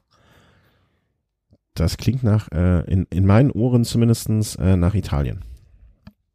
Mm, ja, die italienische Saisoneröffnung klassisch an der genuesischen Küste, ähm, Trofeo La Iguiglia und ja, ist ja öfter mal so, dass da, dass es dort Außenseiter Siege gibt. Ähm, wenn man sich jetzt auch mal so die letzten Sieger anguckt, beispielsweise ein Fabio Fellini, Andrea Fedi oder auch ein David Cimolai, Moreno Moser im letzten Jahr mit seinem Comeback, sind alles so Fahrer, die man dann jetzt nicht so erwartet hätte. Und in diesem Jahr, ja, Simone Velasco vom Team Neri Sotoli ähm, hat gewonnen nach einer langen Solofahrt. Mhm. Aber war jetzt, muss man auch sagen, also wenn man sich so das Starterfeld anschaut, da ist dann noch jetzt eher die zweite Garde mit dabei. Ne? Was ich gerade sehe, Giovanni Visconti, der ist doch auch mal hochgefahren, oder? Der fährt, der sammelt der jetzt ein Gnadenbrot. Ja klar, bei Movistar, Bahrain, der sammelt jetzt mal ein Gnadenbrot bei Neri Sottoli Italia. Ja, aber sehr, sehr ärgerlich natürlich für diese Mannschaft, dass sie nicht zum Giro d'Italia zugelassen wurde. Ähm, ist dann letzten Endes die italienische Mannschaft, die dabei auf der Strecke geblieben ist. Mhm. Fiel mir jetzt gerade nur so beim Durchskippen. Ich glaube, in dem Team fährt ja in dieser Saison auch äh, Daya Quintana. Ah, okay, okay, okay. Ja. Aber ein bisschen profiliertes Rennen. Sieht ganz nett aus am Ende. Rundkurs. Ähm, kann man sich bestimmt mal anschauen. Aber sagt jetzt auch nicht so über, äh, wie soll man sagen, darüber aus, wie die Saison verlaufen wird, denke ich mal, für die Protagonisten. Deswegen machen wir direkt einfach weiter mit der Harold Sun Tour, die dann ja schon, ich sag mal, von der Wichtigkeit her vielleicht ein klein wenig davor einzustufen ist. Hm. Naja, für die, für die, wie soll man sagen, ozeanischen Fahrer vielleicht schon, aber ja, jetzt doch von der Tradition her mit Sicherheit das erste Rennen, aber ja. Ja, äh, für die weltweite Wichtigkeit. Also die Trofeo ähm, ist natürlich jetzt, ne, also das ist das gleiche wie die Marseille für die ähm, äh, für die Franzosen, ne, ist halt die offizielle Saisoneröffnung. Genauso wie hier in Köln die RTF zur Saisoneröffnung jedes Jahr die gleiche hab, ne? Jeder, jeder muss die ja mal öffnen. Und ähm, äh, bei der Herald Sun Tour in Australien, ähm, ja, ging es direkt los mit ähm, einem Education First Gewinn im Mannschaftszeitfahren. Ja, also ähm, sind das die neuen Rafa-Trikots? Sprechen wir so, also, äh, benennen wir das Kind, wie es ist. Also Education First, da haben wir beim letzten Mal schon drüber geredet, glaube ich, über die erste Etappe jetzt, ähm, haben in diesem Jahr, sind wesentlich besser in die Saison gestartet als ähm, im letzten Jahr noch, als sie doch recht lange auf ihren ersten World Tour Sieg warten mussten. Dann ähm, die erste Etappe gewonnen durch McClay und ähm, haben sie gleich nachgelegt noch mit Michael Woods. Ja. ja kann, man, kann man machen. Ähm, insgesamt dann äh, vielleicht noch anzufügen, dass Christian Knies sich sehr äh, gefreut hat über sein Bergtrikot. das ist ein bisschen lustig, aber äh, ja, das ist doch mal also ähm, auch was eine nette Randnotiz, hätte ich mhm. schon fast gesagt, aber für einen Christian Knies, der doch in den letzten Jahren eher Helferdienste bei Sky ja verrichten musste, ähm, auch ein schöner persönlicher Erfolg, was er sich in die Vitrine hängen kann. Ja, hat er wahrscheinlich eher so, äh, so mitgenommen, ne? aber was er hasst, hasse. Und äh, warum auch nicht? Also, äh, er ist ja, glaube ich, auch so ein, ähm, wie, wie ich ja schon mal gesagt habe, dass ich gerade das Buch von äh, Charles Vigilius lese, ne? er ist auch so ein klassischer Helfer im besten Sinne und äh, das, ähm, ja, also schön, wenn sowas dann auch mal irgendwie in irgendeiner Form äh, honoriert wird. Ansonsten, ähm, was haben wir denn hier sonst noch eingeloggt? Eigentlich gar nichts, ne? Also Viviani äh, am ersten Tag mit einer Sprint-Etappe gewonnen. Ansonsten äh, was war es noch? Vilunga Hill hatten wir. Ja, das war die Tour Down Under, wo du jetzt bist. Hä? Ah, okay, ja, äh, ja, genau, ich wundere mich auch gerade. Ne? Hier ist irgendwie ein falscher Link dazwischen geraten. Deswegen war ich so irritiert. ah, nee, am Ende ähm, die Rundfahrt ja, gewonnen. Vilunga Hill, hä? Da, da, haben wir doch drüber gesprochen. ja, komplett irritiert. Äh, Zeile löschen, ganz schnell löschen die Zeile. Von Dylan von Bade, jetzt auch er, mal ein Sprinter, der sich da aber bei dieser Bergankunft auch durchsetzen konnte, beziehungsweise zusammen mit Nick Schulz vom Team Mitchelton Scott ankam mhm. und sich das auf der letzten Etappe trotz des Sieges von Christopher Halvorson in Melbourne nicht mehr hat nehmen lassen.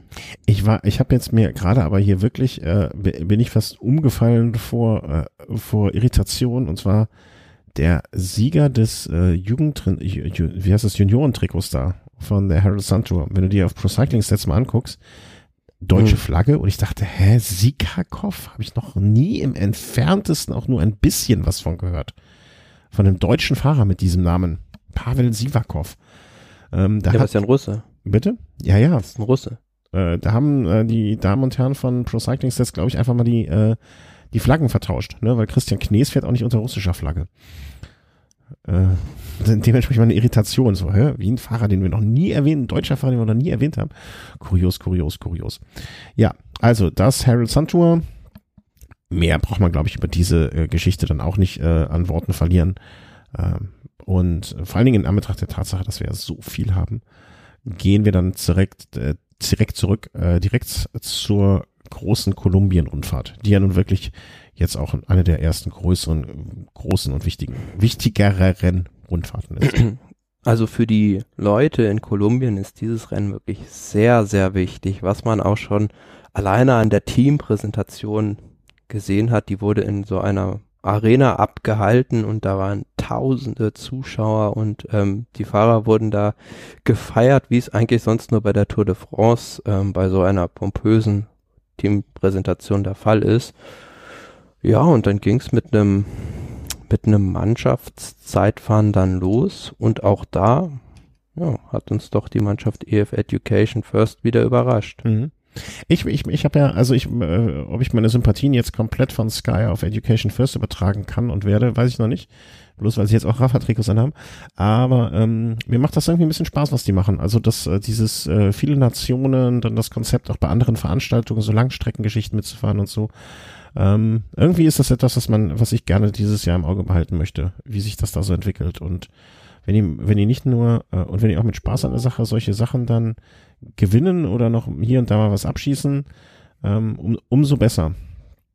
Ähm, also, insofern Daumen hoch für Education First und dieser Mannschaft. Ja, auch mit, mit zwei Kolumbianern, also Rigoberto Uran war dann der erste Leader dieser Rundfahrt vor seinem Landsmann Daniel Felipe Martinez, also waren da auch mit zwei Kolumbianern dementsprechend vor dem kolumbianischen Publikum gut repräsentiert. Und auch clever gemacht, die zwei dann beim Mannschaftszeitfahren vorne äh, durchs Ziel fahren zu lassen. Ne? Also ist jetzt keine Raketenkunst, aber andererseits, ne, es gibt auch bestimmt genug andere Teams, die das nicht so hingekriegt hätten, um es so rum auszusehen. Klar, da hatten wir schon ganz andere Fälle, wo es dann wirklich hinterher noch jahrelang böses Blut in der Mannschaft gegeben hat, weil dem einen Fahrer das nicht gegönnt wurde, mal das Liedertrikot bei einer Rundfahrt zu übernehmen. Ja, insofern alles richtig gemacht, auch äh, die Marginal Gains äh, ne, beim Publikum äh, ausgespielt. Ähm, kann man nur sagen, schön, äh, Quickstep, ich kann mir den, kann mir den neuen Quickstep-Namen, kann ich, kriege ich nicht ausgesprochen. Der König? Die König, nee, kriege ich nicht. Quickstep, ähm, Rang 2, Team Sky traditionell bei solchen Geschichten auch nicht schlecht dabei, auf dem dritten Platz. Ähm, Astana hat's ziemlich, also was mich wundert, ne, manche wirklich mit sechs Mann reingekommen, manche mit vier. Also Gut, also bei, mhm. beim Team Sky, wenn man sich da natürlich mal die Fahrer anschaut, die da jetzt dabei waren, we wen lässt du denn da jetzt zwingend auch auf der Strecke? Also die hatten halt auch nee, verdammt viele Fahrer, die sie mit ins Ziel bringen mussten und äh, möglicherweise einer der Fahrer, die vielleicht jetzt nicht auf die Gesamtwertung geschielt haben, war jetzt dann Castro Viejo, aber das ist mit der beste Zeitfahrer, von daher, wenn Ja, du da ja. deine ganzen kleinen Kolumbianer irgendwie ins Ziel schleppen musst, dann ist es natürlich schwierig mit vier Mann dann am Ende. Ja, ja, äh, total. Ne? Aber erst Astana danach mit vier. Also ich find's nur ähm, ähm, irgendwie kurios, oder kurios ist das falsche Wort, ne? Aber dass man eindeutig sieht, Education First mit vier Fahrern reingekommen, Quickstep vier Fahrer, dann Team Sky 6. Also es gab's ja immer, immer mal wieder diese Diskussion, was ist in so einem Fall die richtige Taktik. Auch, auch äh, damals bei der Weltmeisterschaft gab's ja auch diese zwei Herangehensweisen, sowohl beim Damen- als auch beim Herrenrennen. Ne? Aber ob sowas dann vielleicht den Unterschied gemacht hat oder nicht, keine Ahnung. Aber interessant zu sehen zumindestens immer, ne? Das Team Sky das einzige Team ist, was mit sechs Fahrern reingekommen ist unter den ersten eins, zwei, drei, vier, fünf, sechs, sieben Teams. Ne? Ähm, aber wollen wir uns auch nicht zu lange beim Mannschaftszeitfahren auffahren, äh, aufhalten. Es ging dann direkt äh, los mit Etappe Nummer zwei. Ähm, relativ flach. Ne? Also da muss man da Ja, was jetzt heißt flach? Also die Etappen sind, glaube ich, fast alle in gut 2000 Metern Höhe ausgetragen worden, ähm, Mhm. weil Kolumbien ganz einfach so viele Hochebenen hat oder das generell so hoch liegt. Und das hat auch so manchem Sprinter zu schaffen gemacht. Also wenn ich dann sehe, beispielsweise Fernando Gaviria, der hat auf der Etappe, den ich da eigentlich für den Favoriten hielt, gar keine Rolle gespielt. Gewonnen hat dann Alvaro Otsch vom Team De König Quickstep. Und ähm, ja, da merkt man dann doch einen Unterschied beispielsweise, dass es manche Fahrer mehr gewöhnt sind, da in der Höhe zu leben. Das Team Illuminate? habe ich ja noch nie gehört. Okay, ich weiß jetzt auch, äh, also den berühmtesten Fahrer sieht man natürlich direkt auf den ersten Blick. Ja, ist das das Team der Illuminaten? Haben die ein eigenes Team? Da muss doch ein Dan Brown äh, Roman drüber geschrieben werden. Krass. Solange sie nicht sich selbst eliminieren, passt es Ja, solange sie sie oder auch eliminieren. Aber mit Chris Horner, äh, der gute Alte mit 47 auch noch unterwegs. Ob, ob, für, ob für Chris Horner und Davide Rebellin uns auch irgendwann eine Seniorenwertung, also so ein graues Trikot eingeführt werden wird. Das äh, gab's doch auch mal, oder? Das ist nicht mal beim Giro irgendwie ein Jahr? Hm, ich glaube schon.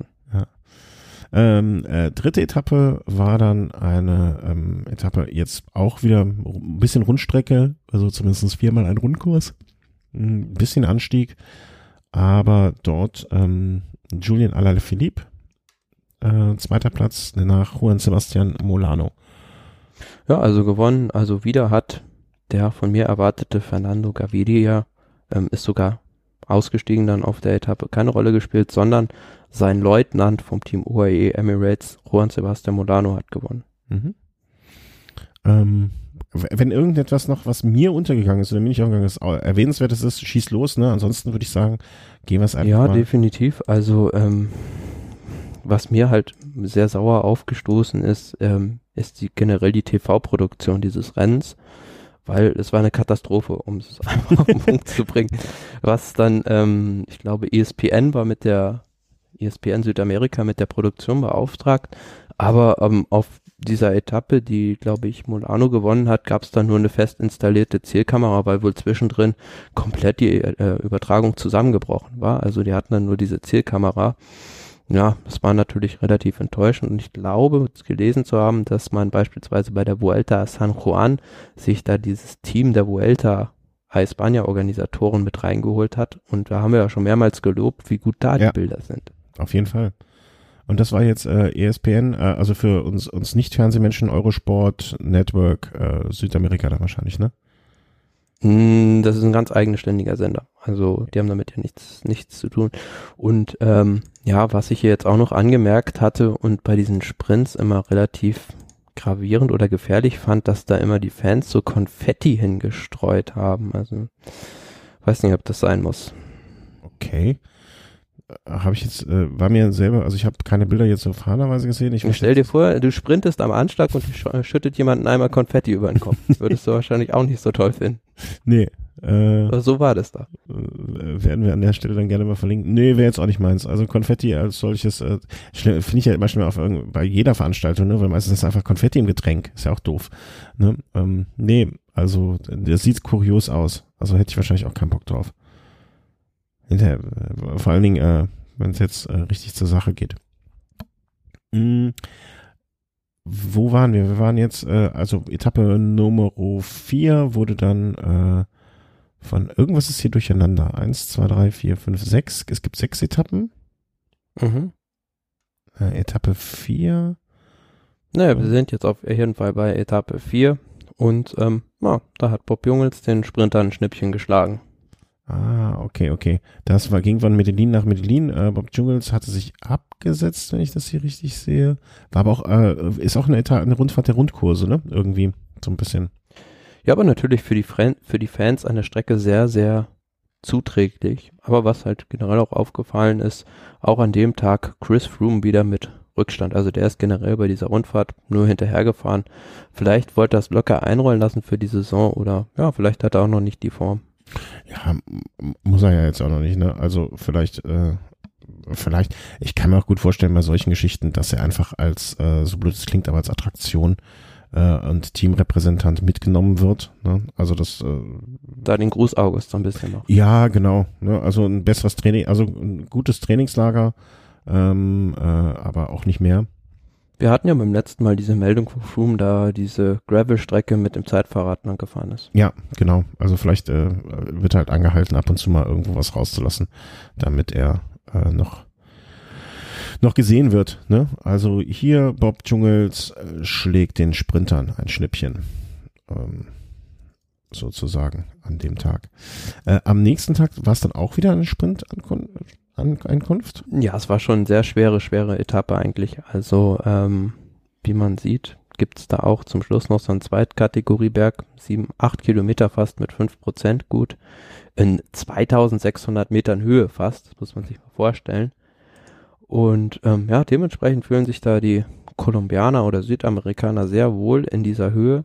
Und ja, aber die haben sich gegenseitig so ein bisschen ausgespielt. Und ähm, zwischenzeitlich war es so, dass dann Sosa und äh, Carapaz, meiner Meinung meine ich war es, ähm, weggefahren waren und dahinter eine kleine Verfolgergruppe, unter anderem mit Ala Philipp.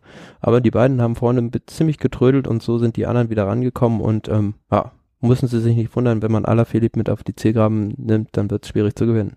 Ja, schönes Bild, viel Popcorn, äh, Konfetti und alles. Ne? Äh, genau so das meinte ich, ja. Hm? Das ja. war eigentlich bei jeder Etappenankunft der Fall, dass die da so Konfetti geschmissen haben.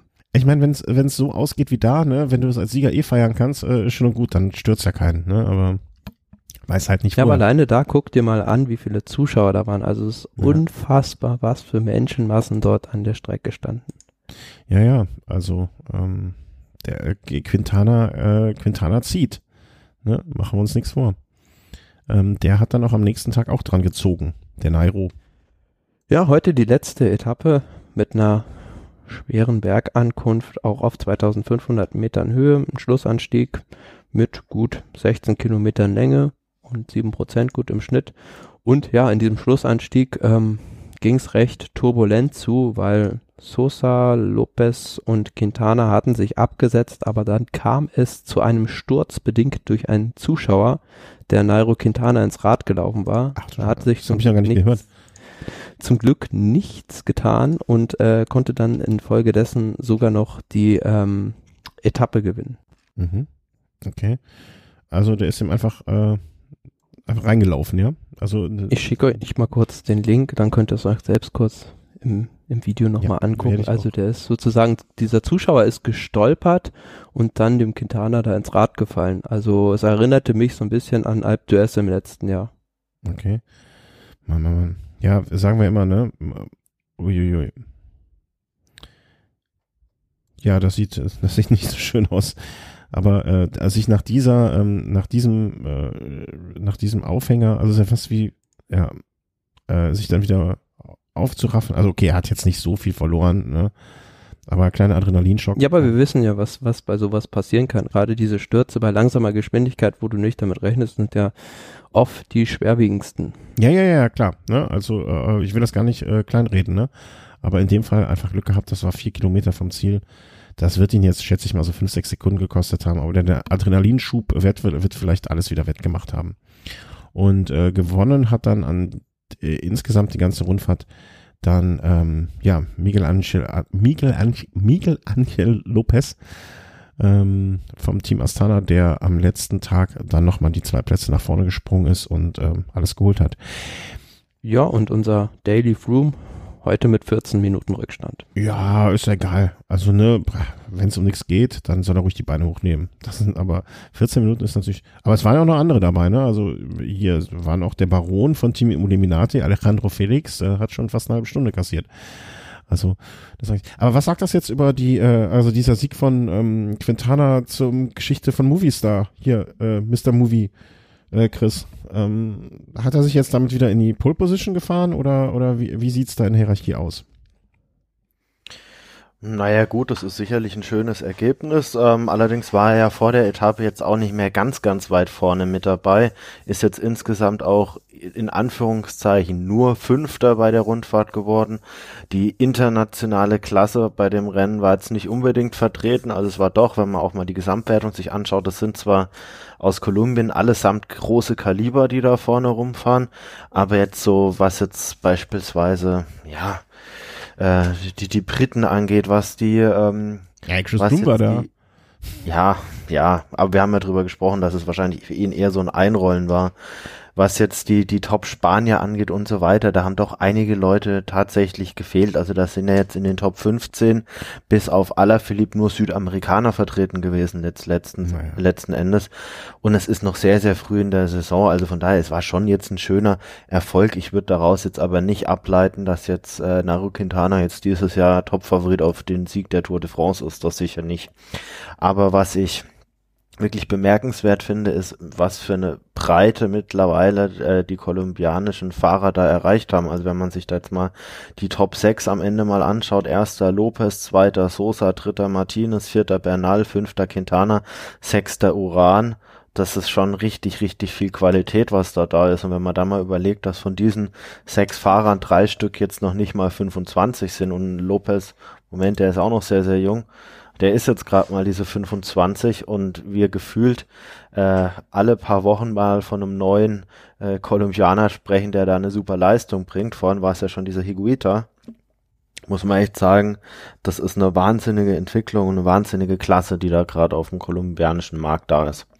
Aber vor allem auch so ein, so ein Daniel Felipe Martinez, der jetzt auch schon, glaube ich, im zweiten Jahr oder so bei AF Education First ist, den hatte man so gar nicht auf dem Schirm, also war mir jetzt gar nicht bewusst, dass der erst 22 ist. Das ist schon ein unerschöpflicher Talentpool scheinbar. Aber sind sie nur zu Hause gut? Weil ich erinnere uns, äh, erinnere mich daran, wie wir vor der WM gesprochen haben, was da passieren wird. Äh, ein kolumbianisches Feuerwerk wird abgefeuert und man wusste gar nicht mehr so genau, ähm, ob die überhaupt am Start waren. Gut, das ist jetzt schon nochmal was anderes, vor allem wenn man dann auch wirklich an die Distanz des Rennens denkt und es waren jetzt wirklich sehr, sehr schwere Weltmeisterschaften. Ähm, war jetzt auch ein Eintagesrennen, das ist auch nochmal ein bisschen was anderes. Also ich würde jetzt anhand des Ergebnisses von der WM jetzt nicht unbedingt drauf schließen, dass es jetzt nicht, dass es jetzt nur zu Hause abliefern von der Leistung. Also das mhm. haben sie ja mitunter fast allesamt auch schon bewiesen, dass sie bei großen Rennen vorne gut mit reinfahren können.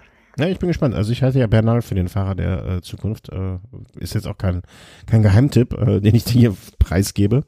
Ähm, aber äh, bin gespannt, wie sich das da entwickelt mit diesen, mit diesem Fundus an Fahrern.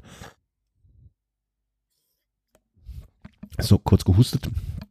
Ähm, sind wir jetzt mal auf dem aktuellen Stand, wenn ich das richtig sehe, oder? Was das Renngeschehen angeht, ja. Warte, jetzt muss ich. Jetzt muss ich auch noch niesen, mein Gott, was ist denn heute los?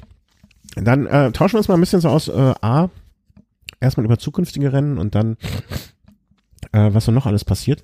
Vielleicht fangt ihr kurz an, dann kann ich in der Zeit meine Nase putzen. Äh, Deutschland Tour 2019, ähm, die ja, ja ausgerufen wurde jetzt oder mit mit weiteren, äh, sagen ja, wir besser, zumindest weiteren Informationen unterfüttert der wurde. Ort, der Zielort der letzten Etappe ist jetzt bekannt. Es ist Erfurt in Thüringen und ja, da hat man ein Budget von 100, rund 155.000 Euro bereitgestellt, um diese Schlussetappe da auszurichten in Erfurt. Und ähm, es soll dann scheinbar auch noch eine weitere Etappe in Thüringen stattfinden, was ich sehr tendenziell sehr gut finde, weil im letzten Jahr waren wir ja fast nur im Westdeutschland ähm, in der Rhein-Mosel-Region weitestgehend unterwegs und jetzt ist man dann auf einem anderen Strecken, auf einem anderen geografischen Punkt von Deutschland mal. Total.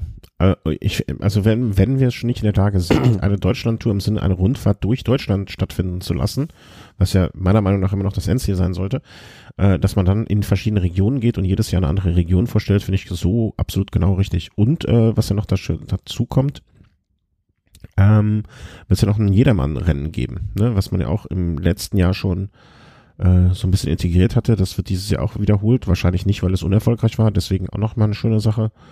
Ähm, ja, äh, Glückwunsch. Also, Aber war es denn nicht ursprünglich mal vorgesehen, dass es 2019 dann auf fünf Tage ausgebaut wird? Oder erinnere ich mich da falsch? Das erinnere ich nicht mehr, muss ich sagen. Ich weiß nur, dass man gesagt hat, langfristig ist es das Ziel, das Rennen immer weiter auszubauen. Ob das jetzt 2019 mhm. schon gewesen sein sollte, habe ich jetzt auch nicht mehr im Sinn. Also kann sein, aber äh, wäre mir jetzt nicht, äh, also nicht, dass ich es erinnern würde. Aber ja. Also ich bin auf jeden Fall sehr gespannt. Also die letztjährige Austragung, die hat mir sehr gefallen, weil es doch sehr, sehr spannende Etappen waren. Äh, es gab keine großen Abstände, aber ich denke, dass genau das jetzt das war, was auch den Reiz ausgemacht hat. Und natürlich letztes Jahr auch äh, natürlich das Glück, dass man da mit Nils Pollitt und Maximilian Schachmann wirklich auch zwei Fahrer dabei hatte, denen man da wirklich die Daumen drücken konnte und die da wirklich vorne mit reingefahren sind. Mhm. Und ähm, weißt du, wenn man jetzt sagt, okay, hatten die nicht mal angekündigt, dass sie vielleicht auf fünf Etappen gehen? Ich finde, gerade bei der Deutschlandtour sollte man zumindest erstmal schon mal glücklich sein, dass man gerade in Deutschland äh, eine Rundfahrt überhaupt wieder stattfindet. Ne? Also dass, dass, dass man, äh, dass man nicht jetzt nach der ersten oder zweiten Austragung, die vielleicht dann äh, jetzt nicht also sie waren ja schon sehr erfolgreich, ne? aber dass man dass man weiter dranbleiben kann, ist, kann man in Deutschland ja schon glücklich sein. Äh, in dem Zusammenhang kurz nur als wirklich Randnotiz an der Randnotiz erwähnt, ähm, das ist zum Beispiel eines der größten und ähm, mit, äh, wie soll man sagen, ähm, teilnehmerstärksten Jedermann-Rennen dieses Jahr der Veloton in Berlin halt nicht stattfindet, ne? Also einfach äh, abgesagt worden, wegen irgendwie, ich, Grund weiß ich gar nicht genau, irgendwelche Streitigkeiten, glaube ich, vom Veranstalter oder so etwas, ne? Aber eine, eine bestimmte äh, Veranstaltung. Du musst, du musst ja auch immer sehen, wo kannst du mit einem Radrennen hin. Also es ist natürlich schwierig jetzt für die Deutschlandtour, gerade am Anfang, wo das Rennen jetzt noch nicht das Renommee hat, in so eine Metropolregion wie beispielsweise jetzt München, Berlin, Hamburg oder auch direkt nach Köln reinzugehen.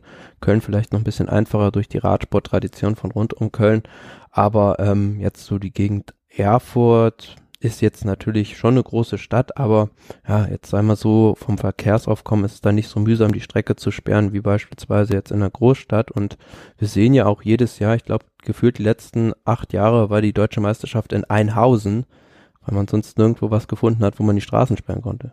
Mhm. Ja, also hier, ich, äh, die Meldung gerade zu dem, was ich gesagt habe, äh, 9000 Starter letztes Jahr. Und wegen Lizenzstreitigkeiten gibt es dieses Jahr keine, keine Teilnahme. Ne? Also deswegen sage ich mir immer, bei jeder Veranstaltung, die mit dem Radsport zu tun hat, die überhaupt wieder stattfindet, ist es ja schon mal etwas äh, äh, Tolles. Aber es ist, ja, es ist doch ganz interessant. Äh, wir hatten ja ursprünglich auch mal überlegt, statt Velo Home, Veloton. Äh, das wäre ja dann lizenztechnisch wahrscheinlich schwierig geworden, dass die jetzt anderweitig Probleme mit möglicherweise dem Namen haben. Ist ja ganz interessant. Äh, das das wäre nicht lizenztechnisch, das, äh, ich habe es ja angefragt, die haben uns das untersagt.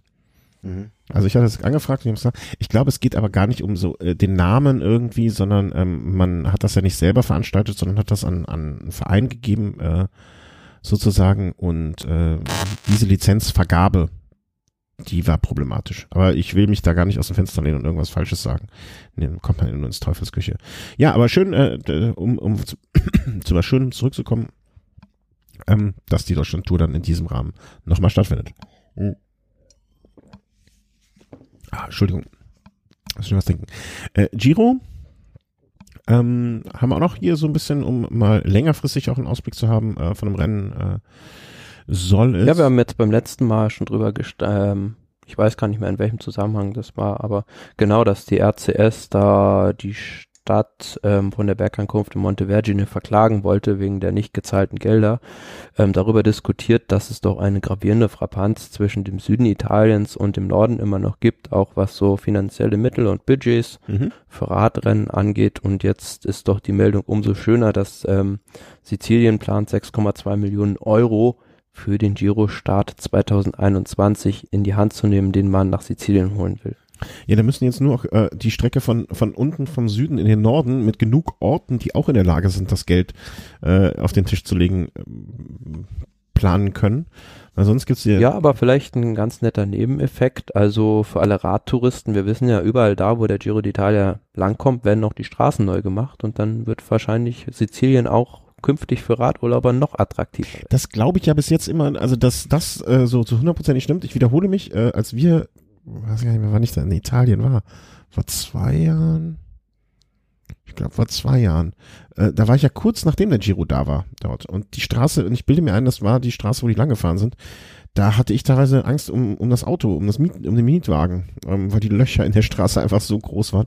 Ich habe mir immer gedacht, hier kann ein Peloton nicht langfahren. Also, dass das immer so ist, diese Aussage von dir möchte ich im kleinen, klitze, klitze kleines, äh, kleinen Fragezeichen versehen sehen. Also, das. Hast du da vielleicht bei der Strade Bianca? Ja, nee, das war, ich war da unten. Ich, wir waren ja an dem, äh, an der Meeresenge zu Sizilien. Ähm, äh, das war da unten schon relativ südlich.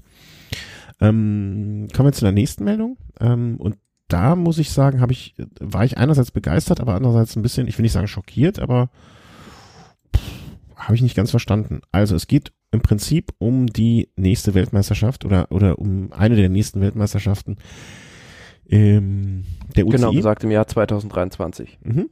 Und dort wird es so sein, dass es im Prinzip ein riesiges Radsportfest gibt und alle Weltmeisterschaften zeitgleich dort ausgetragen werden. Also äh, abgesehen jetzt von den normalen äh, Road, also Straßen, ähm, dann die äh, Paracycling, also ne, das äh, Pendant im, ähm, wie nennt man das äh, richtig, ähm, beeinträchtigten Naja, es sind insgesamt 13 Disziplinen, die an diesen Weltmeisterschaften zusammen wohlgemerkt abgehalten werden sollen in Glasgow.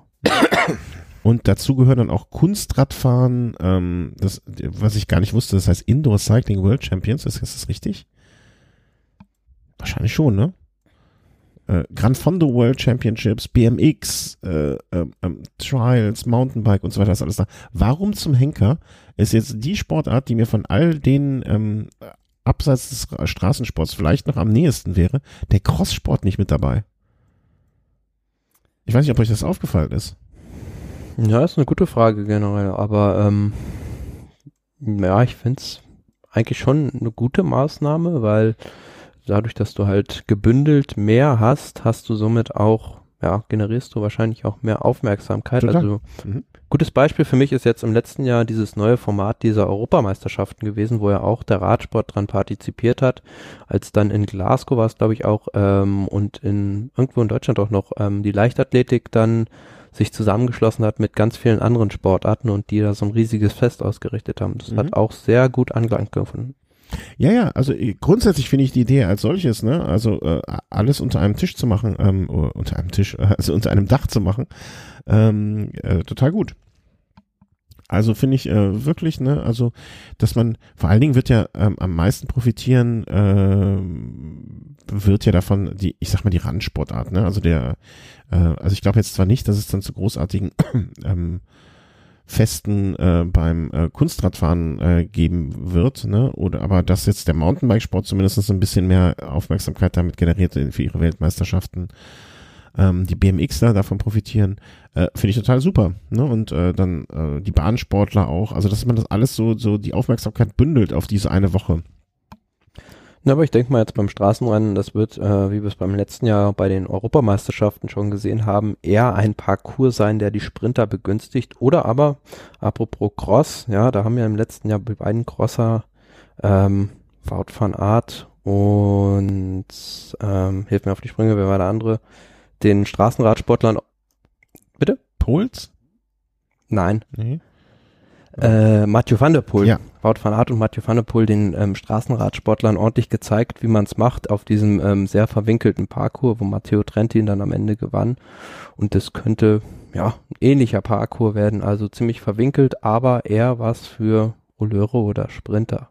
Ja, noch mehr. Also ich bin äh, wirklich, ich kann ich kann es nicht nachvollziehen. Ich meine, es könnte die einzige Erklärung, die ich die ich haben könnte, ist, dass die Crosser sagen, alles klar, pass mal auf, das ist so jenseits außerhalb unserer Saison ne, weil die, deren Saison verläuft ja im Prinzip, äh, fängt da erst so ganz, ganz, ganz langsam an, dass das ein Grund ist, dass man die Weltmeisterschaft nicht vor der eigentlichen eigenen Saison haben möchte.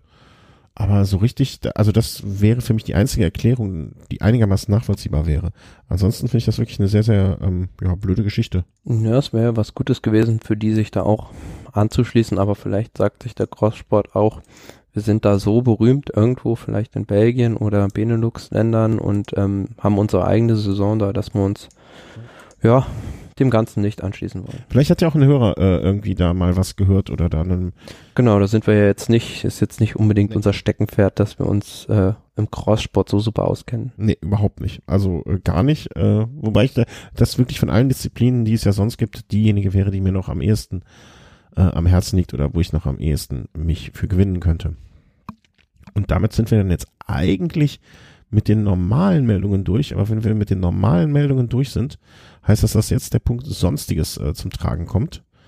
Und äh, langsam, langsam nimmt das hier Überhand mit dem Velo Race. Also wir sind schon bei sonst äh, Velo Snack Längen sonst ähm, so zeitlich. Aber es ist ja ganz gut. Also ähm, gehen wir einfach mit der Reihe nach durch. Äh, ich habe ein paar Sachen, die habe ich da reingetragen, sogar ausnahmsweise mal. Gehen wir mal durch. Akkuschrauber im Peloton. Hä? Was? Was? Akkuschrauber? Ja, also es geht ganz einfach darum, um den äh, Radwechsel zu vereinfachen, sind jetzt die Mechaniker mit Akkuschraubern unterwegs, zumindest so. ähm, bei verschiedenen Teams wie Bora Hans Grohe, De König, Quickstep oder auch Dimension Data. Hm. Ist euch das jetzt äh, bei den, ähm, Chris, äh, ist der jetzt bei den ähm, es gab ja früher immer die Diskussion, es wird ein unterschiedliches Tempo gefahren und und und, aber die Frage jetzt nach Scheibenbremsen oder Felgenbremse, die ist jetzt in, in dieser Saison zumindest bisher noch gar nicht aufgekommen irgendwo, oder? Nee, also habe ich jetzt zumindest nichts mitbekommen, dass es jetzt nochmal groß thematisiert wurde. Ne, ist einfach da und die einen fahren so, die anderen fahren so und gut, also muss man nicht drüber reden. Deswegen, ähm, also ich, ich bin gespannt. Also ich bin ja nach wie vor der Meinung, dass die Felgenbremse zumindestens den ähm, bei Problemen mit dem Rad die ein, deutlich einfachere Lösung ist.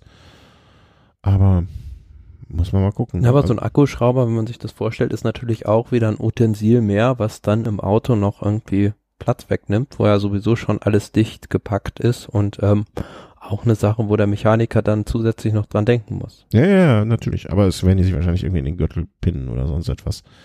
Ähm, bin gespannt. Also ich habe ich habe bis jetzt noch keinen, jedenfalls bewusst noch keinen Reifenwechsel oder einen Platten gesehen, der äh, von der Scheibe, vom Scheibenrad war. Ich hatte auch gestern, glaube ich, zum ersten Mal ähm, den Fall, gehört jetzt eigentlich auch nicht hierhin, sondern eigentlich in den Velosnack, aber das erste Mal, glaube ich, einen Platten, der durch das, die Tubeless-Milch abgedichtet, also ich fahre jetzt auch Tubeless, ähm, und ich glaube, ich hatte gestern das erste Mal die Situation, dass ich einen Platten gehabt hätte, wenn es ein Schlauch gewesen wäre, aber durch die Tubeless-Technik halt es abgedichtet wurde und ich deswegen keinen Platten habe. Interessiert die keinen? Ich weiß, aber ich wollte es erwähnt haben. ähm, Gerard Thomas war kurz im Gespräch beim Giro, äh, äh, wurde das, es wurde, glaube ich, von seinem ähm, äh, hier Ausrüster ins Spiel gebracht, ne? Sagt er aber, nö, kein Bock. Ist das äh, auf, auf, auf, auf den Bierdeckel gebracht, die Meldung? Mm, ja, und sein eigener Teamchef, Dave Brett, versucht ihn ja auch immer so ein bisschen da Honig ums Maul zu schmieren, sage ich mal, und ihm das schmackhaft zu machen, aber irgendwie wehrt er sich dagegen, beim Giro zu starten, möchte gerne den Tourtitel verteidigen. Man hat ja auch Bilder von ihm gesehen, ne? Es wird ja auch eng, eng bis zum Giro das alles abzuspecken. Vielleicht ist auch deswegen. Ja, aber bei der Valencia-Rundfahrt war er dann doch schon, ja. zumindest was das Zeitfahren anging, recht gut in Schuss. Also ist jetzt nicht ganz unter ferner Liefen da geflogen, aber ja, sicherlich noch viel Luft nach oben. Mhm. Wird das jetzt äh, eine große Streitnummer? Wird uns das die ganze Saison begleiten? Wer wo fährt beim Team Sky? Dieses Luxusproblem? Chris, was ja, ich schon. Ich denke schon. Also, ich meine, es ist ja ganz klar, Chris Froome hat viermal die Tour de France gewonnen, würde so gern ein fünftes Mal gewinnen. Ähm, er wird in diesem Jahr 34, so viele Möglichkeiten, die Tour zu gewinnen, wird er nicht mehr haben. Ähm, Garen Thomas, amtierender Toursieger, wird natürlich äh, einen Teufel tun und darauf verzichten, äh, seinen Titel da zu verteidigen. Er ist auch, äh, wird dieses Jahr 33, das heißt, er ist altersmäßig in einem ähnlichen Bereich unterwegs. Das heißt, das sind jetzt keine Fahrer, die jetzt vielleicht wie ein Egan Bernal äh, jetzt noch zehn Jahre Zeit haben, um große Erfolge zu feiern. Von daher kommt es da wirklich auf jedes Jahr drauf an. Von, und da gehe ich von aus, dass wir beide zusammen bei der Tour sehen. Das ist sicherlich eine andere Konstellation, als wir es dieses Jahr bei der Tour hatten. damals war oder letzt, äh, als wir es letztes Jahr hatten, damals war ja äh, Froome als, als äh, Giro-Sieger zur Tour gekommen und man wusste am Anfang gar nicht, wie stark ein Garen Thomas jetzt bei dieser Tour dann fahren wird. Das heißt, irgendwann hat sich halt die Situation ergeben, dass Garen Thomas in Gelb war und dann musste man da einfach irgendwie damit klarkommen. Ich glaube schon, dass es jetzt, wenn sie von vornherein zusammen reingehen als Co-Leader, dass das eine kritischere Situation ist. Wie, ähm, ja, weil jetzt Wie- kann man ja nicht mehr sagen, wie im letzten Jahr, wir warten auf alle Fahrer äh, außer Froome. Also wir warten auf niemanden außer Froome, so rum gesagt. Mhm. Wie sehr spielt da auch mit äh, gegebenenfalls eine Rolle, dass sich das Team auflösen wird oder zumindest das, das Szenario ein durchaus durchdenkbares ist? denke ich, wird sich da jetzt nicht groß äh, auswirken, weil ich denke, beide Fahrer, je nachdem, ich weiß ja gar nicht, wie lange sie noch aktiv bleiben wollen, die werden unabhängig davon, ob es jetzt bei der Tour top fahren, beide überall noch einen guten Vertrag kriegen. Mhm. Also das, den Fall hat man ja eher, wenn es um Fahrer geht, die dann nochmal versuchen, durch eine gute Leistung da nochmal irgendwie was rauszu, Mhm, okay. rauszuholen. Ich glaube, bei solch arrivierten Fahrern ist es jetzt eher weniger der Punkt. Jo, dann sind wir mal gespannt, wie es da weitergeht, ne? Aber Thomas selber sagt, äh, also die werden wahrscheinlich jetzt alle irgendwann mal irgendwo was äh, mit irgendwas in Verbindung gebracht werden. Vielleicht wird, ich glaube, als nächstes wird Froome, äh, der, der Giro, äh, Thomas wird Froome den äh, Giro nahelegen. Nee, Thomas wird Froome den Giro nahelegen, genau. Ähm, ich glaube auch, dass äh, wahrscheinlich wird Bernal der lachende Dritte sein und der den Giro einfach fahren gewinnen und sagt sich, habe ich lieber das im Sack und lass die anderen sich über den Giro, äh, über die Tour streiten. Kann mir, kann ich mir, kann ich mir auch als Szenario vorstellen. Wobei Bernal vielleicht auch einfach Giro und Tour gewinnt. Und dann die anderen in die Ruhe gucken lässt. Danach noch Weltmeister wird. Ja. Ja, ja. Wer weiß. Und, und dann die Saison mit dem Münsterland Giro, mit dem Sieg dort natürlich ausklingen lässt. Nee, da gibt's ja noch in Asien die Rennen. Danach. Und Ja, dann mal gucken. Startet er diese ist das nächste Saison dann mit dem Sieg bei der Tropicana Beim am Sechs-Tage-Rennen- Kongo oder das Nee, sechs Tage Rennen in Gent. Bei der Gläuler Nacht. Äh, Quintana hat einen neuen Trainer, äh, oder hat einen Trainer jetzt. Äh, Bertoli, wie heißt er? Michele? Äh, Michele? Ich gucke jetzt mal nicht nach, sondern äh, rate Michele Bartoli? Oder Mhm. echt? War der Ja, ne- richtig? Nicht Ja, also wird dir wahrscheinlich ein Begriff sein, Ex-Profi, der Ja, früher ja. auch sehr, sehr erfolgreich war. Der ist jetzt, ähm, wurde von Nairo Quintana als sein persönlicher Trainer wohl auf Anraten seines neuen Sportdirektors Max Chandri engagiert. Okay. Frage ich mich immer, also äh, Quintana jetzt an die 30, ne, was, also ist das jetzt mehr, ein- also der, im Training sollte man einem Quintana ja nicht mehr so viel beibringen können, ne? Ist das eher so ein, Was ich mal, was ich mal spannend finden würde, wenn jetzt zum Beispiel mal so ein Nairo Quintana zu Sky wechseln würde und dann einfach mal mit den Trainingsmethoden von Sky fahren würde und was der dann rausholen könnte. Mhm. Ja, klar. Andererseits gibt's ja jetzt auch Fahrer, hatten wir heute ja auch schon im Gespräch, äh, Boston Hagen, der ja bei Sky nicht so, also finde ich zumindestens, also als er da hingegangen ist, hat man sich ja relativ viel versprochen. Ne, aber Klassiker können die nicht so bei Sky, also die haben eher Rundfahrtspezialisten. Ja, die Rolle von Boss und Hagen war ja die, dass er da quasi äh, das, das Feld als erster über die großen Pässe da führen musste und das Feld da auf 30 Mann eingedampft hat. Das was jetzt vielleicht nicht, nicht seinen ursprünglichen Qualitäten halt ähm, entgegenkommt. Ja, okay, dann ist das mir eine, eine Frage des Einsatzes, aber äh, das ist ja grundsätzlich auch immer die Frage, ne? was, was würde passieren, wenn Quintana bei Sky wäre? Was, wie, wie gut wäre ein Froome bei Team Movistar? Und solche Geschichten. Ne? Ich, ich finde nur immer, es ist interessant, äh, was man da jetzt noch verändern kann oder was man, oder ob das vielleicht auch mehr so ein, ähm, so ein Ratgeber im Sinne von, äh, da die äh, bi- bisschen aufpassen, dass, also ich, ich glaube zum Beispiel, dass du einem Valverde jetzt nichts mehr groß im Training beibringen kannst und willst, ne? Der hat, sein, der hat sein Programm, das macht er so und ist damit auch so lange erfolgreich. Da willst du jetzt keine Veränderung mehr anpeilen. Aber ein Quintana, vielleicht ist das auch mehr so eine psychologische Geschichte oder, oder ne, du musst ihm ja jetzt nicht mehr erklären, wie er seine Kilometer äh, fährt. Ne? Und er Ja gut, also er ist halt irgendwie doch die letzten paar Jahre stagniert. Und der ganz große Triumph, den er sich jetzt so erhofft hat, der ist ja nicht eingetreten, der Sieg bei der Tour. Die Ergebnisse sind da ja eher rückläufig. Er war jetzt ja letztes Jahr, was war er? Ich glaube neunter oder zehnter bei der Tour, was ihn absolut nicht zufriedenstellen dürfte. Und da muss er natürlich mal gucken, was kann er da überhaupt noch, was kann er da ändern? An welchen Stellen kann er da noch, äh, an welchen Stellschrauben kann er drehen? Das ist bei Valverde eine ganz andere Geschichte. Der war jetzt noch erfolgreich, hat auch ein gewisses Alter, der kann da jetzt nicht mehr groß noch was, was ändern. Aber bei Quintana war dann wirklich die Überlegung, gut, er ist jetzt 29, was kann ich noch ändern? Und da ist eine Stellschraube ist, ist natürlich ein Trainer. Ja, aber Ob der ihm da jetzt wirklich weiterhilft, weiß, weiß ich nicht. Also ich sage jetzt mal ganz ehrlich, ein Boris Becker hat jetzt sicherlich am Novak Djokovic jetzt auch nicht wirklich groß helfen können, jetzt was jetzt das Tennisspielen angeht. Aber irgendeinen Grund wird es auch gehabt haben, warum er damals dann Trainer von Novak Djokovic wurde. Also das müssen nicht immer, nicht immer naheliegende Gründe sein. Vielleicht ist es auch einfach nur eine kleine Änderung irgendwo, die irgendeine Auswirkung hat, die wir uns vielleicht gar nicht vorstellen können. Weiß das, ich nicht. Gut, dass du erwähnt hast, dass das zwei Tennisspieler sind, sonst hätte ich nachfragen müssen. Also bei Boris Becker hätte ich es noch gewusst, aber hättest du den anderen Namen nur erwähnt, dann hätte ich hier blöd da gestanden. ähm, ja, also, ne, soll er machen, ne? Wissen wir auch zumindest, dass Bartoli von der Straße runter ist und sich da keine Sorgen mehr machen muss, weil er ein äh, Einkommen hat. Äh, das ist ja auch schon mal was, das ist ja auch schon mal was Gutes, ne?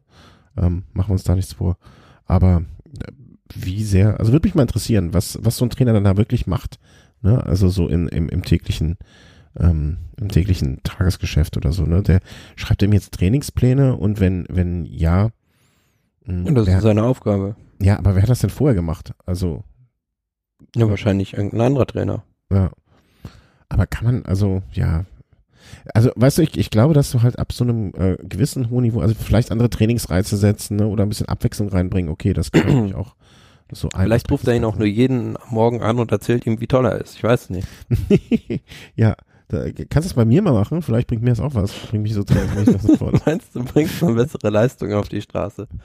Ja, aber so allgemein bessere Leistung, ne? Wo, wobei auch immer. Ne? Also fände ich, fänd ich schön. Kannst du morgen früh, ich, ich stehe so gegen Viertel nach fünf auf, äh, einfach mal kurz dann so, so, so um 20 nach fünf anrufen und einfach nur sagen, ja, ja, alles super auf, alles. Boah. Ah ja, soll ich da auch noch ein Frühstücksei vorbeibringen? Nee, das brauchst du nicht. Das krieg ich, äh, ich frühstücke so früh nicht, danke. Ähm Ja, nee, ohne Spaß. Also warten wir mal ab. Also schaden wird es wahrscheinlich nicht, außer uns das bisschen Geld äh, wird er noch hinkriegen.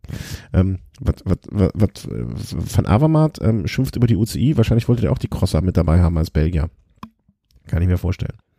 Nö, da geht's einfach um diese neue Wertungsrangliste. Also es gibt ja jetzt so eine Weltrangliste für Etappenrennen und für Eintagesrennen und da hat man Greg van Avermaet drauf angesprochen, dass er diese doch anführen würde und ähm, ja, da hat er sich gewundert, wovon dann da genau gesprochen wird und sagte, er kennt diese Wertung gar nicht. Hängt da etwas dran? Ist das eine Art Weltcup? Also hat er so ein bisschen höhnisch gesagt. Ja, also ich war mir auch, bis ich diese Meldung gelesen hatte, überhaupt nicht klar, was das ist. Und ähm, ich, ich glaube, dass äh, das, das ist auch sowas, was also man versucht es vielleicht wahrscheinlich von der Seite der UCI immer interessanter zu machen und interessanter zu gestalten. Aber am Ende des Tages weiß jeder doch, äh, wer am Ende Weltmeister geworden ist, wer am Ende die Tour de France gewonnen hat, wer den, wer die Vuelta gewonnen hat und den Giro. Und äh, wer jetzt der führende äh, oder am Ende des Jahres die UCI-Wertung der Eintagesklassiker gewonnen hat, ja, aber genau das ist ja das Problem, dass es, ähm, wie soll man sagen, ähm, für dieses früher mal die Weltcup-Wertung gab und seitdem ist das einfach verwässert. Also ich habe so ein bisschen das Gefühl, die UCI die sitzen da in ihrem Elfenbeinturm in Ägle und denken sich ständig was Neues aus. Aber wenn man mal einen Außenstehenden vom Radsport fragt, was gibt's da überhaupt zu gewinnen, da wird er dir sagen Tour de France, Giro d'Italia, Vuelta und Weltmeisterschaften, Klassiker vielleicht noch. Aber von diesen einzelnen Wertungen weiß niemand was. Also da wäre es sinnvoll, ein Trikot vielleicht wie früher beim Weltcup zu nehmen. Mhm. Aber auch das, ne, also was soll das eine Trikot dann symbolisieren? Also sozusagen, ähm, ähm, ähm, das ist der beständigste Fahrer die ganze Saison über gesehen. Mhm, okay. Ja, also, dass sie auf die Idee noch nicht gekommen sind, wundert mich, aber ähm, beständigster Fahrer, ne? Aber dann hast du ja auch wieder die, die Sache, ne? Betrifft das die ähm, Tages, äh, also ein Tagesrennen, betrifft das die Rundfahrten, ne? Wo holst du die Punkte her? Ich finde das einfach, äh, das ist auch so wenig wie soll man das sagen, so wenig erklärt. Ne? Also wenn wir, selbst wenn wir so etwas kaum mitkriegen oder uns, uns kaum interessiert, weil es einfach so unwichtig ist, ne? Wie willst du das dann Lieschen Müller verklickern? Das ist immer meine Frage, ne? Also, wie, wie soll die das verstehen? Wie soll die das nachvollziehen können? Also, ähm, sch schwierig, schwierig immer. Naja. Aber bin ich auf, äh, bin ich auf von Avamats Seite. Also, was soll der Driss, wie wir sagen hier. Ne? Also. Was, was, und was äh, hat der Herr Froome jetzt gegen den Herrn Quintana? Also äh, die, die Meldung ist auf Französisch, deswegen äh, bin ich da ein bisschen. Auf Spanisch. Ähm, äh, Spanisch? Nö, also ähm, Chris Froome, der wurde von einem Reporter oder in einem Interview von einem kolumbianischen Portal gefragt, ähm, wer denn sein härtester Rivale gewesen wäre und natürlich in einem kolumbianischen, bei einem kolumbianischen Interview hätte man da erwartet, dass er Nairo Quintana sagt, aber er hat gesagt Alberto Contador. Contador, wir werden ihn auch nicht los, ne? Ähm, wird das, aber wird Quintana da jetzt zu Hause dann ins Handtuch gebissen haben? Wahrscheinlich nicht, oder? Ja, aber mit Sicherheit, die, die Kolumbianer waren schon ein bisschen verwundert. Ja, aber wenigstens lügt er nicht, ne? Aber wer weiß, was dann passiert, äh, wenn, wenn äh, Team Sky von den Kolumbianern gekauft wird, ne? Also wenn er dann bald und selbst unter kolumbianischer Flagge reist. Das, äh, ja, das wir dann schon beim nächsten Punkt. Ja, genau. Äh, das stand ja dann auch, äh, wobei ich auch schon was gelesen habe von Amerikaner, ein amerikanisches Syndikat. Also, ähm, Naja, es geht im Prinzip um dieses Unternehmen Echo Petrol. Das ist scheinbar so ein Ölunternehmen, glaube ich, der kolumbianischen Regierung, gelenkt von der kolumbianischen Regierung ist. Und da soll jetzt der Big Boss, Dave Brailsford, in Kolumbien gewesen sein, um mit dem Staatschef Duque, glaube ich, heißt er, von Kolumbien zu sprechen. Und ähm, Hintergrundfakt, den ich jetzt noch so ein bisschen anrecherchiert habe, es ist wohl so, dass Brailsford und dieser ähm, Berater oder Manager, besser gesagt, oder Agent von ähm, Bernal und Ivan Sosa, dieser Paulo Alberati, die sind wohl Best Buddies und ah. dementsprechend, ähm, der holt halt die ganzen Kolumbianer immer nach Europa und ähm, darüber soll das so ein bisschen eingefädelt worden sein und scheinbar soll da auch Rigoberto Uran mit beteiligt gewesen sein, weil der auch gerne ein kolumbianisches World Tour Team hätte und natürlich auch ein Fahrer wäre, der, ja, ich glaube, sein Vertrag läuft jetzt sogar aus bei Education First, einer wäre, der dafür in Frage kommen würde. Und kommt dann da vielleicht auch wieder ins Spiel, äh, Chris Schroom verlässt äh, Sky und dann kommt Quintana, äh, das, wie wir es eben ja schon gemutet hast, unter Sky-Fittiche? Ja, wer weiß. Also das ähm, ist dann überhaupt die Frage, wie sich so ein Team dann aufstellen würde. Ähm, wollen die dann total kolumbianisch werden oder ähm, bleibt dieser ganze britische Stuff dann noch da und nimmt man das Know-how, das dieses Team Sky momentan besitzt, mhm. dann mit in das neue Team? Also ich stelle es mir schwierig vor, Brailsford dann ähm, ja Bulletins auf Spanisch abgeben zu sehen.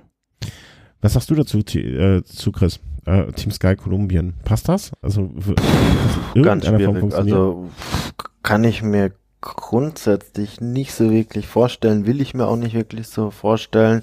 Ich habe nur eine große Hoffnung, dass egal wer da einsteigt, also ich wünsche mir natürlich, dass das Team in irgendeiner Art und Weise weiter bestehen kann und nicht alle ihren Job verlieren, das ist klar.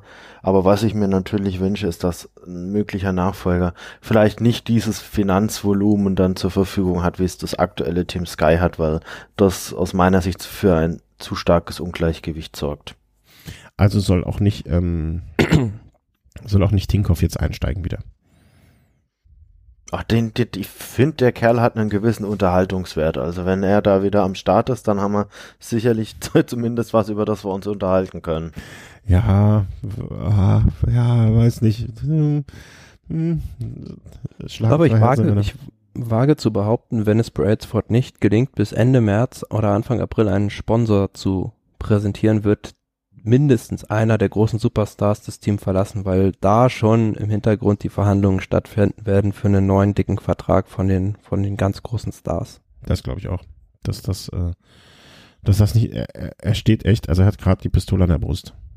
Da bin ich auch äh, sehr von überzeugt, dass das nicht mehr lange dauern kann bis er damit irgendwas aus hinkommt.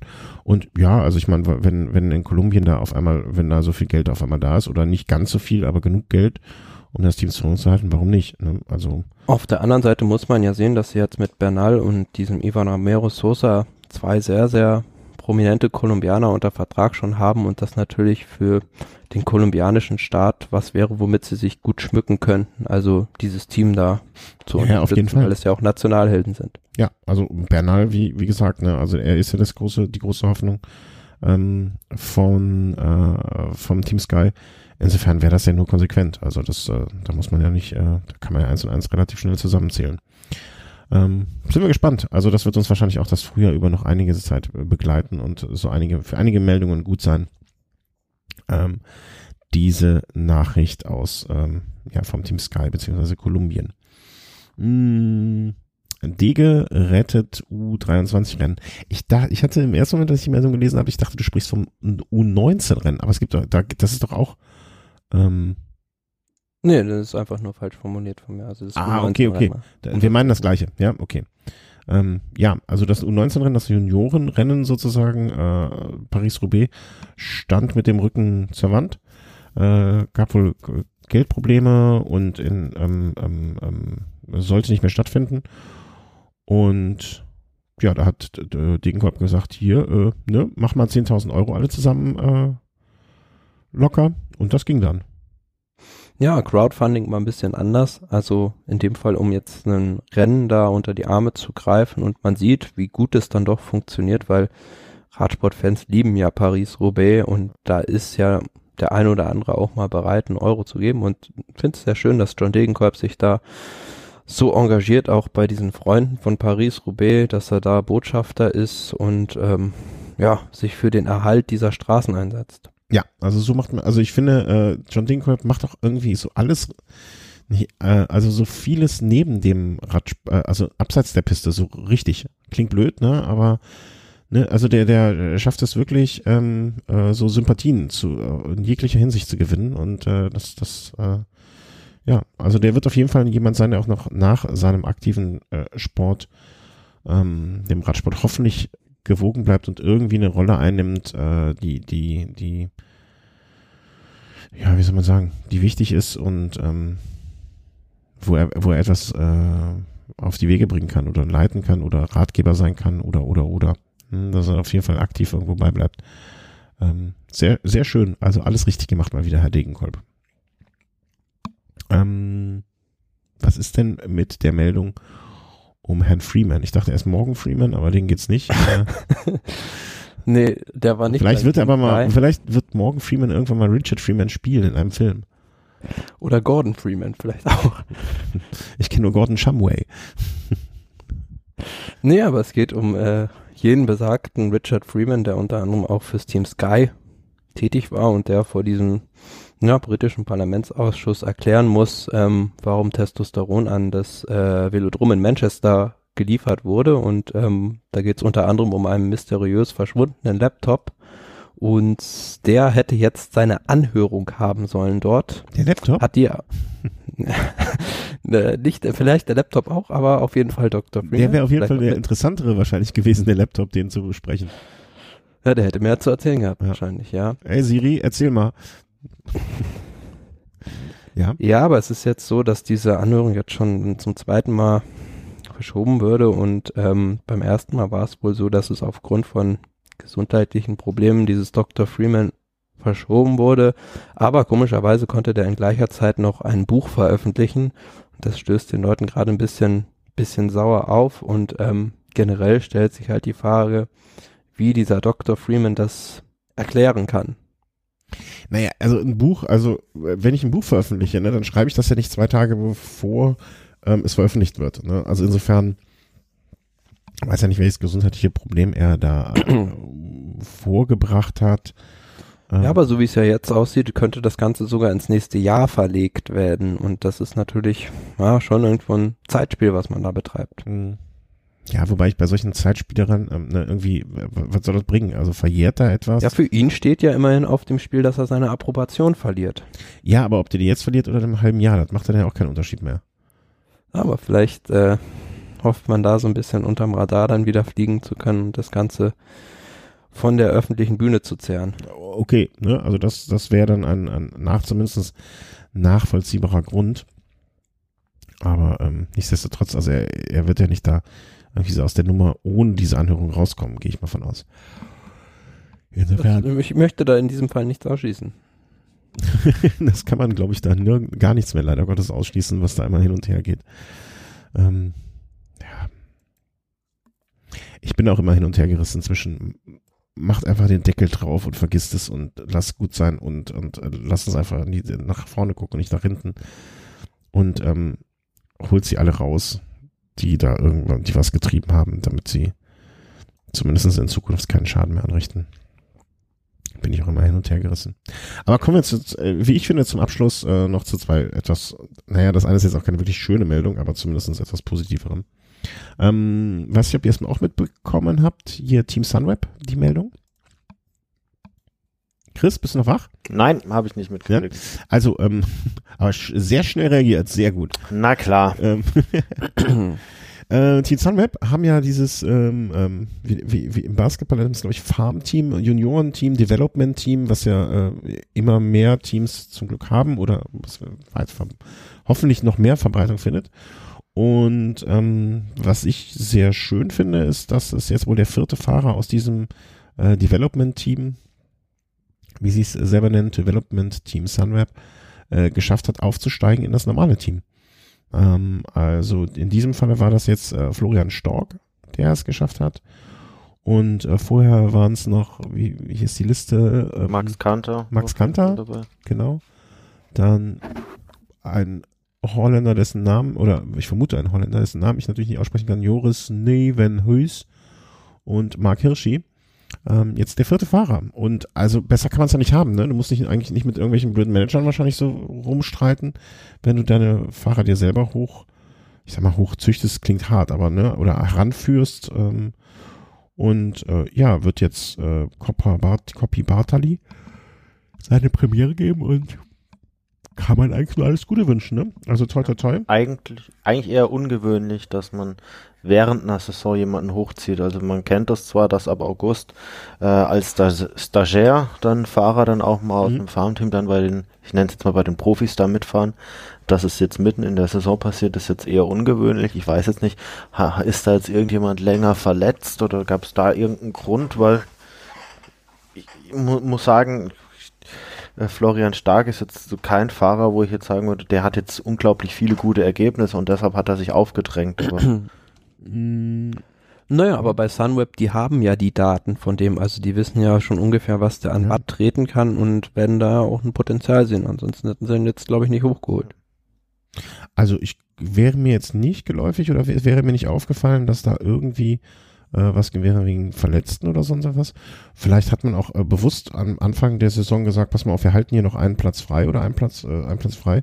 Wir gucken mal, wie die durch den Winter kommen und äh, wir nehmen uns dann einfach den Besten raus äh, oder den, wo wir glauben, dass der die beste ähm, ähm, Entwicklung gemacht hat über den Winter in der Vorbereitung und den führen wir dann noch hoch. Also das wäre, wenn ich jetzt so ein Development-Team da extra hätte, wäre das für mich ja eine wirklich äh, ganz logische ähm, Geschichte so vorzugehen. Ja. Ne? Also ich sehe jetzt hier, also im vergangenen Jahr. Na, immerhin Fünfter der Tour, Tour d'Alsace. Ist schon schweres Vorbere äh, schweres Juniorenrennen mhm. oder niedrigklassiges Rennen. Also ja, lässt sich jetzt aber noch nicht so richtig einschätzen, wo mit dem Jungen die Reise hingeht. Nee, das nun wirklich nicht. Aber mit 21, ne, da, ähm, klar, wenn wir jetzt mal nochmal vergleichen mit dem belgischen Klar, Herrn kannst du nicht mit Egan Bernal vergleichen. Genau. Aber, ähm, eine Sekunde kurz. Aber er kann ja noch seinen Weg gehen, oder was heißt, er kann noch seinen Weg gehen, er steht ja gerade am Anfang seinen Weg. Und zumindestens äh, finde ich, ich finde es noch nicht, also für den Fahrer freut es mich jetzt persönlich nicht, äh, schon, ne? Also ist ja schön, dass er das da gemacht hat, hat wohl auch direkt, wenn ich das hier richtig sehe, einen Vertrag bis einschließlich 2021 bekommen. Das hätten sie ihm bestimmt auch nicht gegeben, wenn äh, da, äh, wenn sie da nicht wirklich in ihn vertrauen würden. Ich finde aber die fast wichtigere Meldung an der ganzen Geschichte oder das fast wichtigere an der ganzen Nummer ist so ein bisschen, dass dieses Heranführen der eigenen Fahrer und dass, ähm, dass dieses ganze Juniorenprogramm irgendwie äh, zu funktionieren scheint. Ne? Und das äh, ist etwas, wo ich mir denke, dass, mein Gott, das sollte man eigentlich fast bei, bei, bei den meisten Teams Pflicht einführen. Ne? So eine Jugend. Ja, also das, das, das prominenteste Team, was wir da mal hatten, war ja damals dieses Mapai Farm Team, wo ja. unter anderem dann Pozzato oder auch Cancellara daraus entsprungen sind oder viele, viele andere Fahrer. Da gab es ja mal so eine Dynastie und ähm, vielleicht kann Sunweb jetzt was ähnliches aufbauen. Das, äh, ne, ich muss jetzt nochmal drauf anspielen oder, oder darauf zurückkommen, auf das Buch, was ich da gerade lese. Äh, das war ja wirklich so, ne? Also Charles, Charles Vingidis hatte auch darunter äh, davon profitiert ähm, dass er da in dieses Mapai-Team mit reingerutscht ist und die hatten wirklich, dann gab es irgendwie eine, ähm, eine neue Regelung, dass man nur eine bestimmte Anzahl an Fahrern im Team haben durfte. Und die hatten so viele Fahrer durch ihren Fundus an Nachwuchsfahrern, dass sie zwei komplette neue Teams draus gemacht haben. Ne? Ein Junioren-Team sozusagen oder ein Development-Team und das andere, das ist so der Ursprung der ganzen Geschichte. Und wie du sagst, wer da alles ähm, daraus hervorging. Ich meine, man, man braucht natürlich die finanziellen Möglichkeiten dafür. Das ist auch klar. Ne? Und vor Aber, allem langfristig äh, engagierten Partner. Genau, ja, total. Ne? Also das würde ich jetzt sogar unter finanziellen Möglichkeiten auch so mit verbuchen. Aber was du dir halt ähm, dadurch einkaufst, ist eine unfassbare Loyalität. Ne? Also weißt du, bevor ein Florian Stork, man, man geht jetzt mal davon aus, ne, der fährt seit äh, 2016 irgendwie auf hohem Niveau Fahrrad. Der kommt jetzt mit neun, nach drei Jahren kommt der vom, ich sag mal, Development Team in das normale Team, hat da direkt einen Vertrag ähm, wenn der sich jetzt gut entwickelt, ne, bis der mal woanders hingeht, wo er jetzt schon irgendwie die Jahre da verbracht hat und äh, da die Förderung bekommen hat, ne, ähm, das, das äh, ist ja auch eine Loyalität, ne, die Loyalität von Fans und so weiter und so fort. Das ist ein nicht zu unterschätzendes ähm, Argument, finde ich. Ja, und da wird es mit Sicherheit auch diverse Vertragsklauseln, die dann da noch geben, ähm, die dann das Team gegen ja bestimmte Fähigkeiten absichern werden. Ja, das auch. Ne? Also das möchte ich gar nicht ausschließen. Aber ähm, Nein, also äh, es, gibt Schlechteres, was einem passieren kann, glaube ich, ähm, als, äh, als Fahrer in so einem Team aufgenommen zu werden und dort erstmal eine Entwicklung durchmachen zu können. Insofern alles Gute und schöne Meldung. Und ähm, das letzte, was ich auch noch äh, als Meldung hatte, ist mir nur ganz am Rande in einem völlig anderen Zusammenhang aufgefallen, aber ist irgendwie etwas, was mich zumindest in dem Moment gerührt ist jetzt das falsche Wort, aber ähm, ja, also wir, wir haben sie eben schon mal angesprochen, Christina Vogel, und das hat in dem Moment nicht direkt Klick bei mir gemacht. Ähm, ich wusste, ich hätte nicht gedacht, dass die jetzt schon wieder so, aber sie war ja auch im aktuellen Sportstudio, glaube ich, ne? Ja, ja, die hatte ganz viele Medienauftritte jetzt und ähm, ja. Ich glaube, ich krieg sie, ich gucke zu wenig Fernsehen, um das mitzubekommen, aber äh, ich hatte mich aus anderen Gründen auf der Seite von BioRacer äh, umgeguckt, weil da ist ein neues Produkt rausgekommen und äh, hatte ich mir angeschaut, wollte mir ein paar Informationen dazu äh, einholen und dann sehe ich, dass äh, Christina Vogler auch auf der Seite ist und ähm, also wirklich, da werden so Stories über Bioracer-Athleten gefeatured, ne, Team des Monats, Weltmeisterschaften im Cross, unsere Anzüge für die Crossmeister und dann gibt's auch den Punkt Stay Strong, Christina. Und ähm, ich finde es immer schön, wenn so Sponsoren auch, ne, man sagt ja, ne, Sponsoren sollen auch in den schlechteren Tagen dabei sein. Ne, also die bringen jetzt, auch wenn es nur eine Kleinigkeit ist, ne, eine Mütze raus, wo an, wo Teile des, äh, ähm, ähm, des, des der Einnahmen äh, auf das Spendenkonto von Christina Vogel gehen. Ähm, sie wird weiter unterstützt und so weiter als ehemalige Bioracer-Athletin und äh, das finde ich einfach, kann man auch mal positiv ähm, drüber sprechen oder es erwähnen, ne? wenn, wenn eine Firma wie Bioracer in dem Fall dann äh, weiterhin so zu Athleten steht und da auch weiter finanziell sich engagiert. Finde ich, äh, ist eine Erwähnung wert, muss man sozusagen. Weil die hat ja nun wirklich einfach nur sehr, sehr großes Pech gehabt. Ähm, das kann man nicht anders sagen. Oder ja klar, schön, dass dann da jemand so dazu steht. Ja, Pech ist ja schon untertrieben, das ist ja eine Tragödie im Prinzip. Ja, das war's dann aber auch für heute. Hm? Haben wir uns jetzt mal einfach so, wie soll ich sagen, zwei Stunden durch den Radsport äh, ge gekämpft. Seid ja, spannend. Was? Das waren ja auch spannende Themen. Ja, aber äh, also definitiv besser und länger als der Tatort heute. Ne? Obwohl besser weiß ich nicht. Ich habe nur Gutes gelesen über den Tatort. Auf jeden Fall nicht so teuer in der Produktion, glaube ich. ich habe mir, mir ist bis gerade. Äh, es sei denn, du hast irgendwo noch Millionen bei dir unterm Sofa gebunkert. Absolut. nicht so teuer in der Produktion wie der Tatort. Mir fehlte noch der Sendungstitel. Ähm, nicht so teuer in der Produktion wie der Tatort. Endlich. Also ich habe auch die ganze Zeit, ich, ich mache mir immer ähm, während der Sendung, ähm, das wisst ihr, ne, könnt ihr euch wahrscheinlich denken, so immer mal wieder, wenn etwas kommt, wo ich mir denke, das könnte ein Sendungstitel sein, äh, eine kleine Notiz, damit ich das nicht vergesse. Aber diesmal habe ich bis jetzt keinen Ausspruch gehabt, wo ich mir, also meistens denke ich auch gar nicht vorher dran, sondern wenn ich es höre, dann denke ich mir, ah, das könnte ein Sendungstitel sein. Ähm, aber äh, bis dato war mir noch keiner untergekommen. Aber ja, wenn wir ein Tatortkommissare wären, wer wären wir denn dann? Boah, dafür gucke ich zu wenig Tatort. Also ich, ich kenne jetzt nicht mal alle Tatort. Ja, ich, äh, Ermittler. Wird schwierig, einen zu finden, der an Chris heranragt. Äh, müsste ich mal überlegen. Also äh, vielleicht können die Hörer ja einfach mal äh, hier drunter kommentieren, äh, als, wie sie uns sich vorstellen als ähm, ähm, ähm Tatortkommissar. Ich, ich müsste ehrlich gesagt auch lange überlegen und würde nicht drauf kommen. Also, dann beenden wir jetzt das Ganze. Ich bedanke mich ganz, ganz, ganz herzlich bei euch beiden. Chris, ich hoffe, ne, dass du in Zukunft, du weißt, du bist jedes Mal gern, gerne mit dabei, also unsererseits, ne? Äh, und ich weiß auch, du würdest gerne viel öfter, wenn du könntest. Aber aufgeschoben ist nicht aufgehoben, heißt man immer. Umso schöner, wenn du dann da bist. Genau. Und Thomas, dir danke ich sowieso. Und danke äh, auch. Danke unseren Hörern. Wie gesagt, äh, wir haben jetzt auch die, in der letzten Woche wieder eine Spende via PayPal reingekriegt. Das sind wieder, äh, ich rechne mal kurz um, ich glaube zehn Stunden, nee, ein bisschen, ja doch zehn Stunden auf Phonic, die wir uns davon leisten können. Also wo wir dann unseren Ton schöner machen und ähm, sowas hilft immer sehr. Vielen herzlichen Dank. Ähm, alle Spenden via PayPal. Ähm, äh, die Überweisungen, äh, also die Daueraufträge, auch wenn es, äh, egal wie viel es ist, es ist jeder, jeder Euro, ähm, ist, also wir leben nicht in Saus und Braus davon, sondern wir stecken wirklich alles in die Produktion hier rein und an neue Produ ne, äh, Mikrofone oder so Sachen. Ähm, ja, vielen, vielen, vielen herzlichen Dank für alles, auch ähm, äh, Amazon über den Amazon Affiliate Link oder äh, Patreon. Danke, danke, danke. Und habt jetzt eine schöne Woche. Ich werde dies, glaube ich, dann morgen veröffentlichen. Tschüss. Tschüss. Ciao.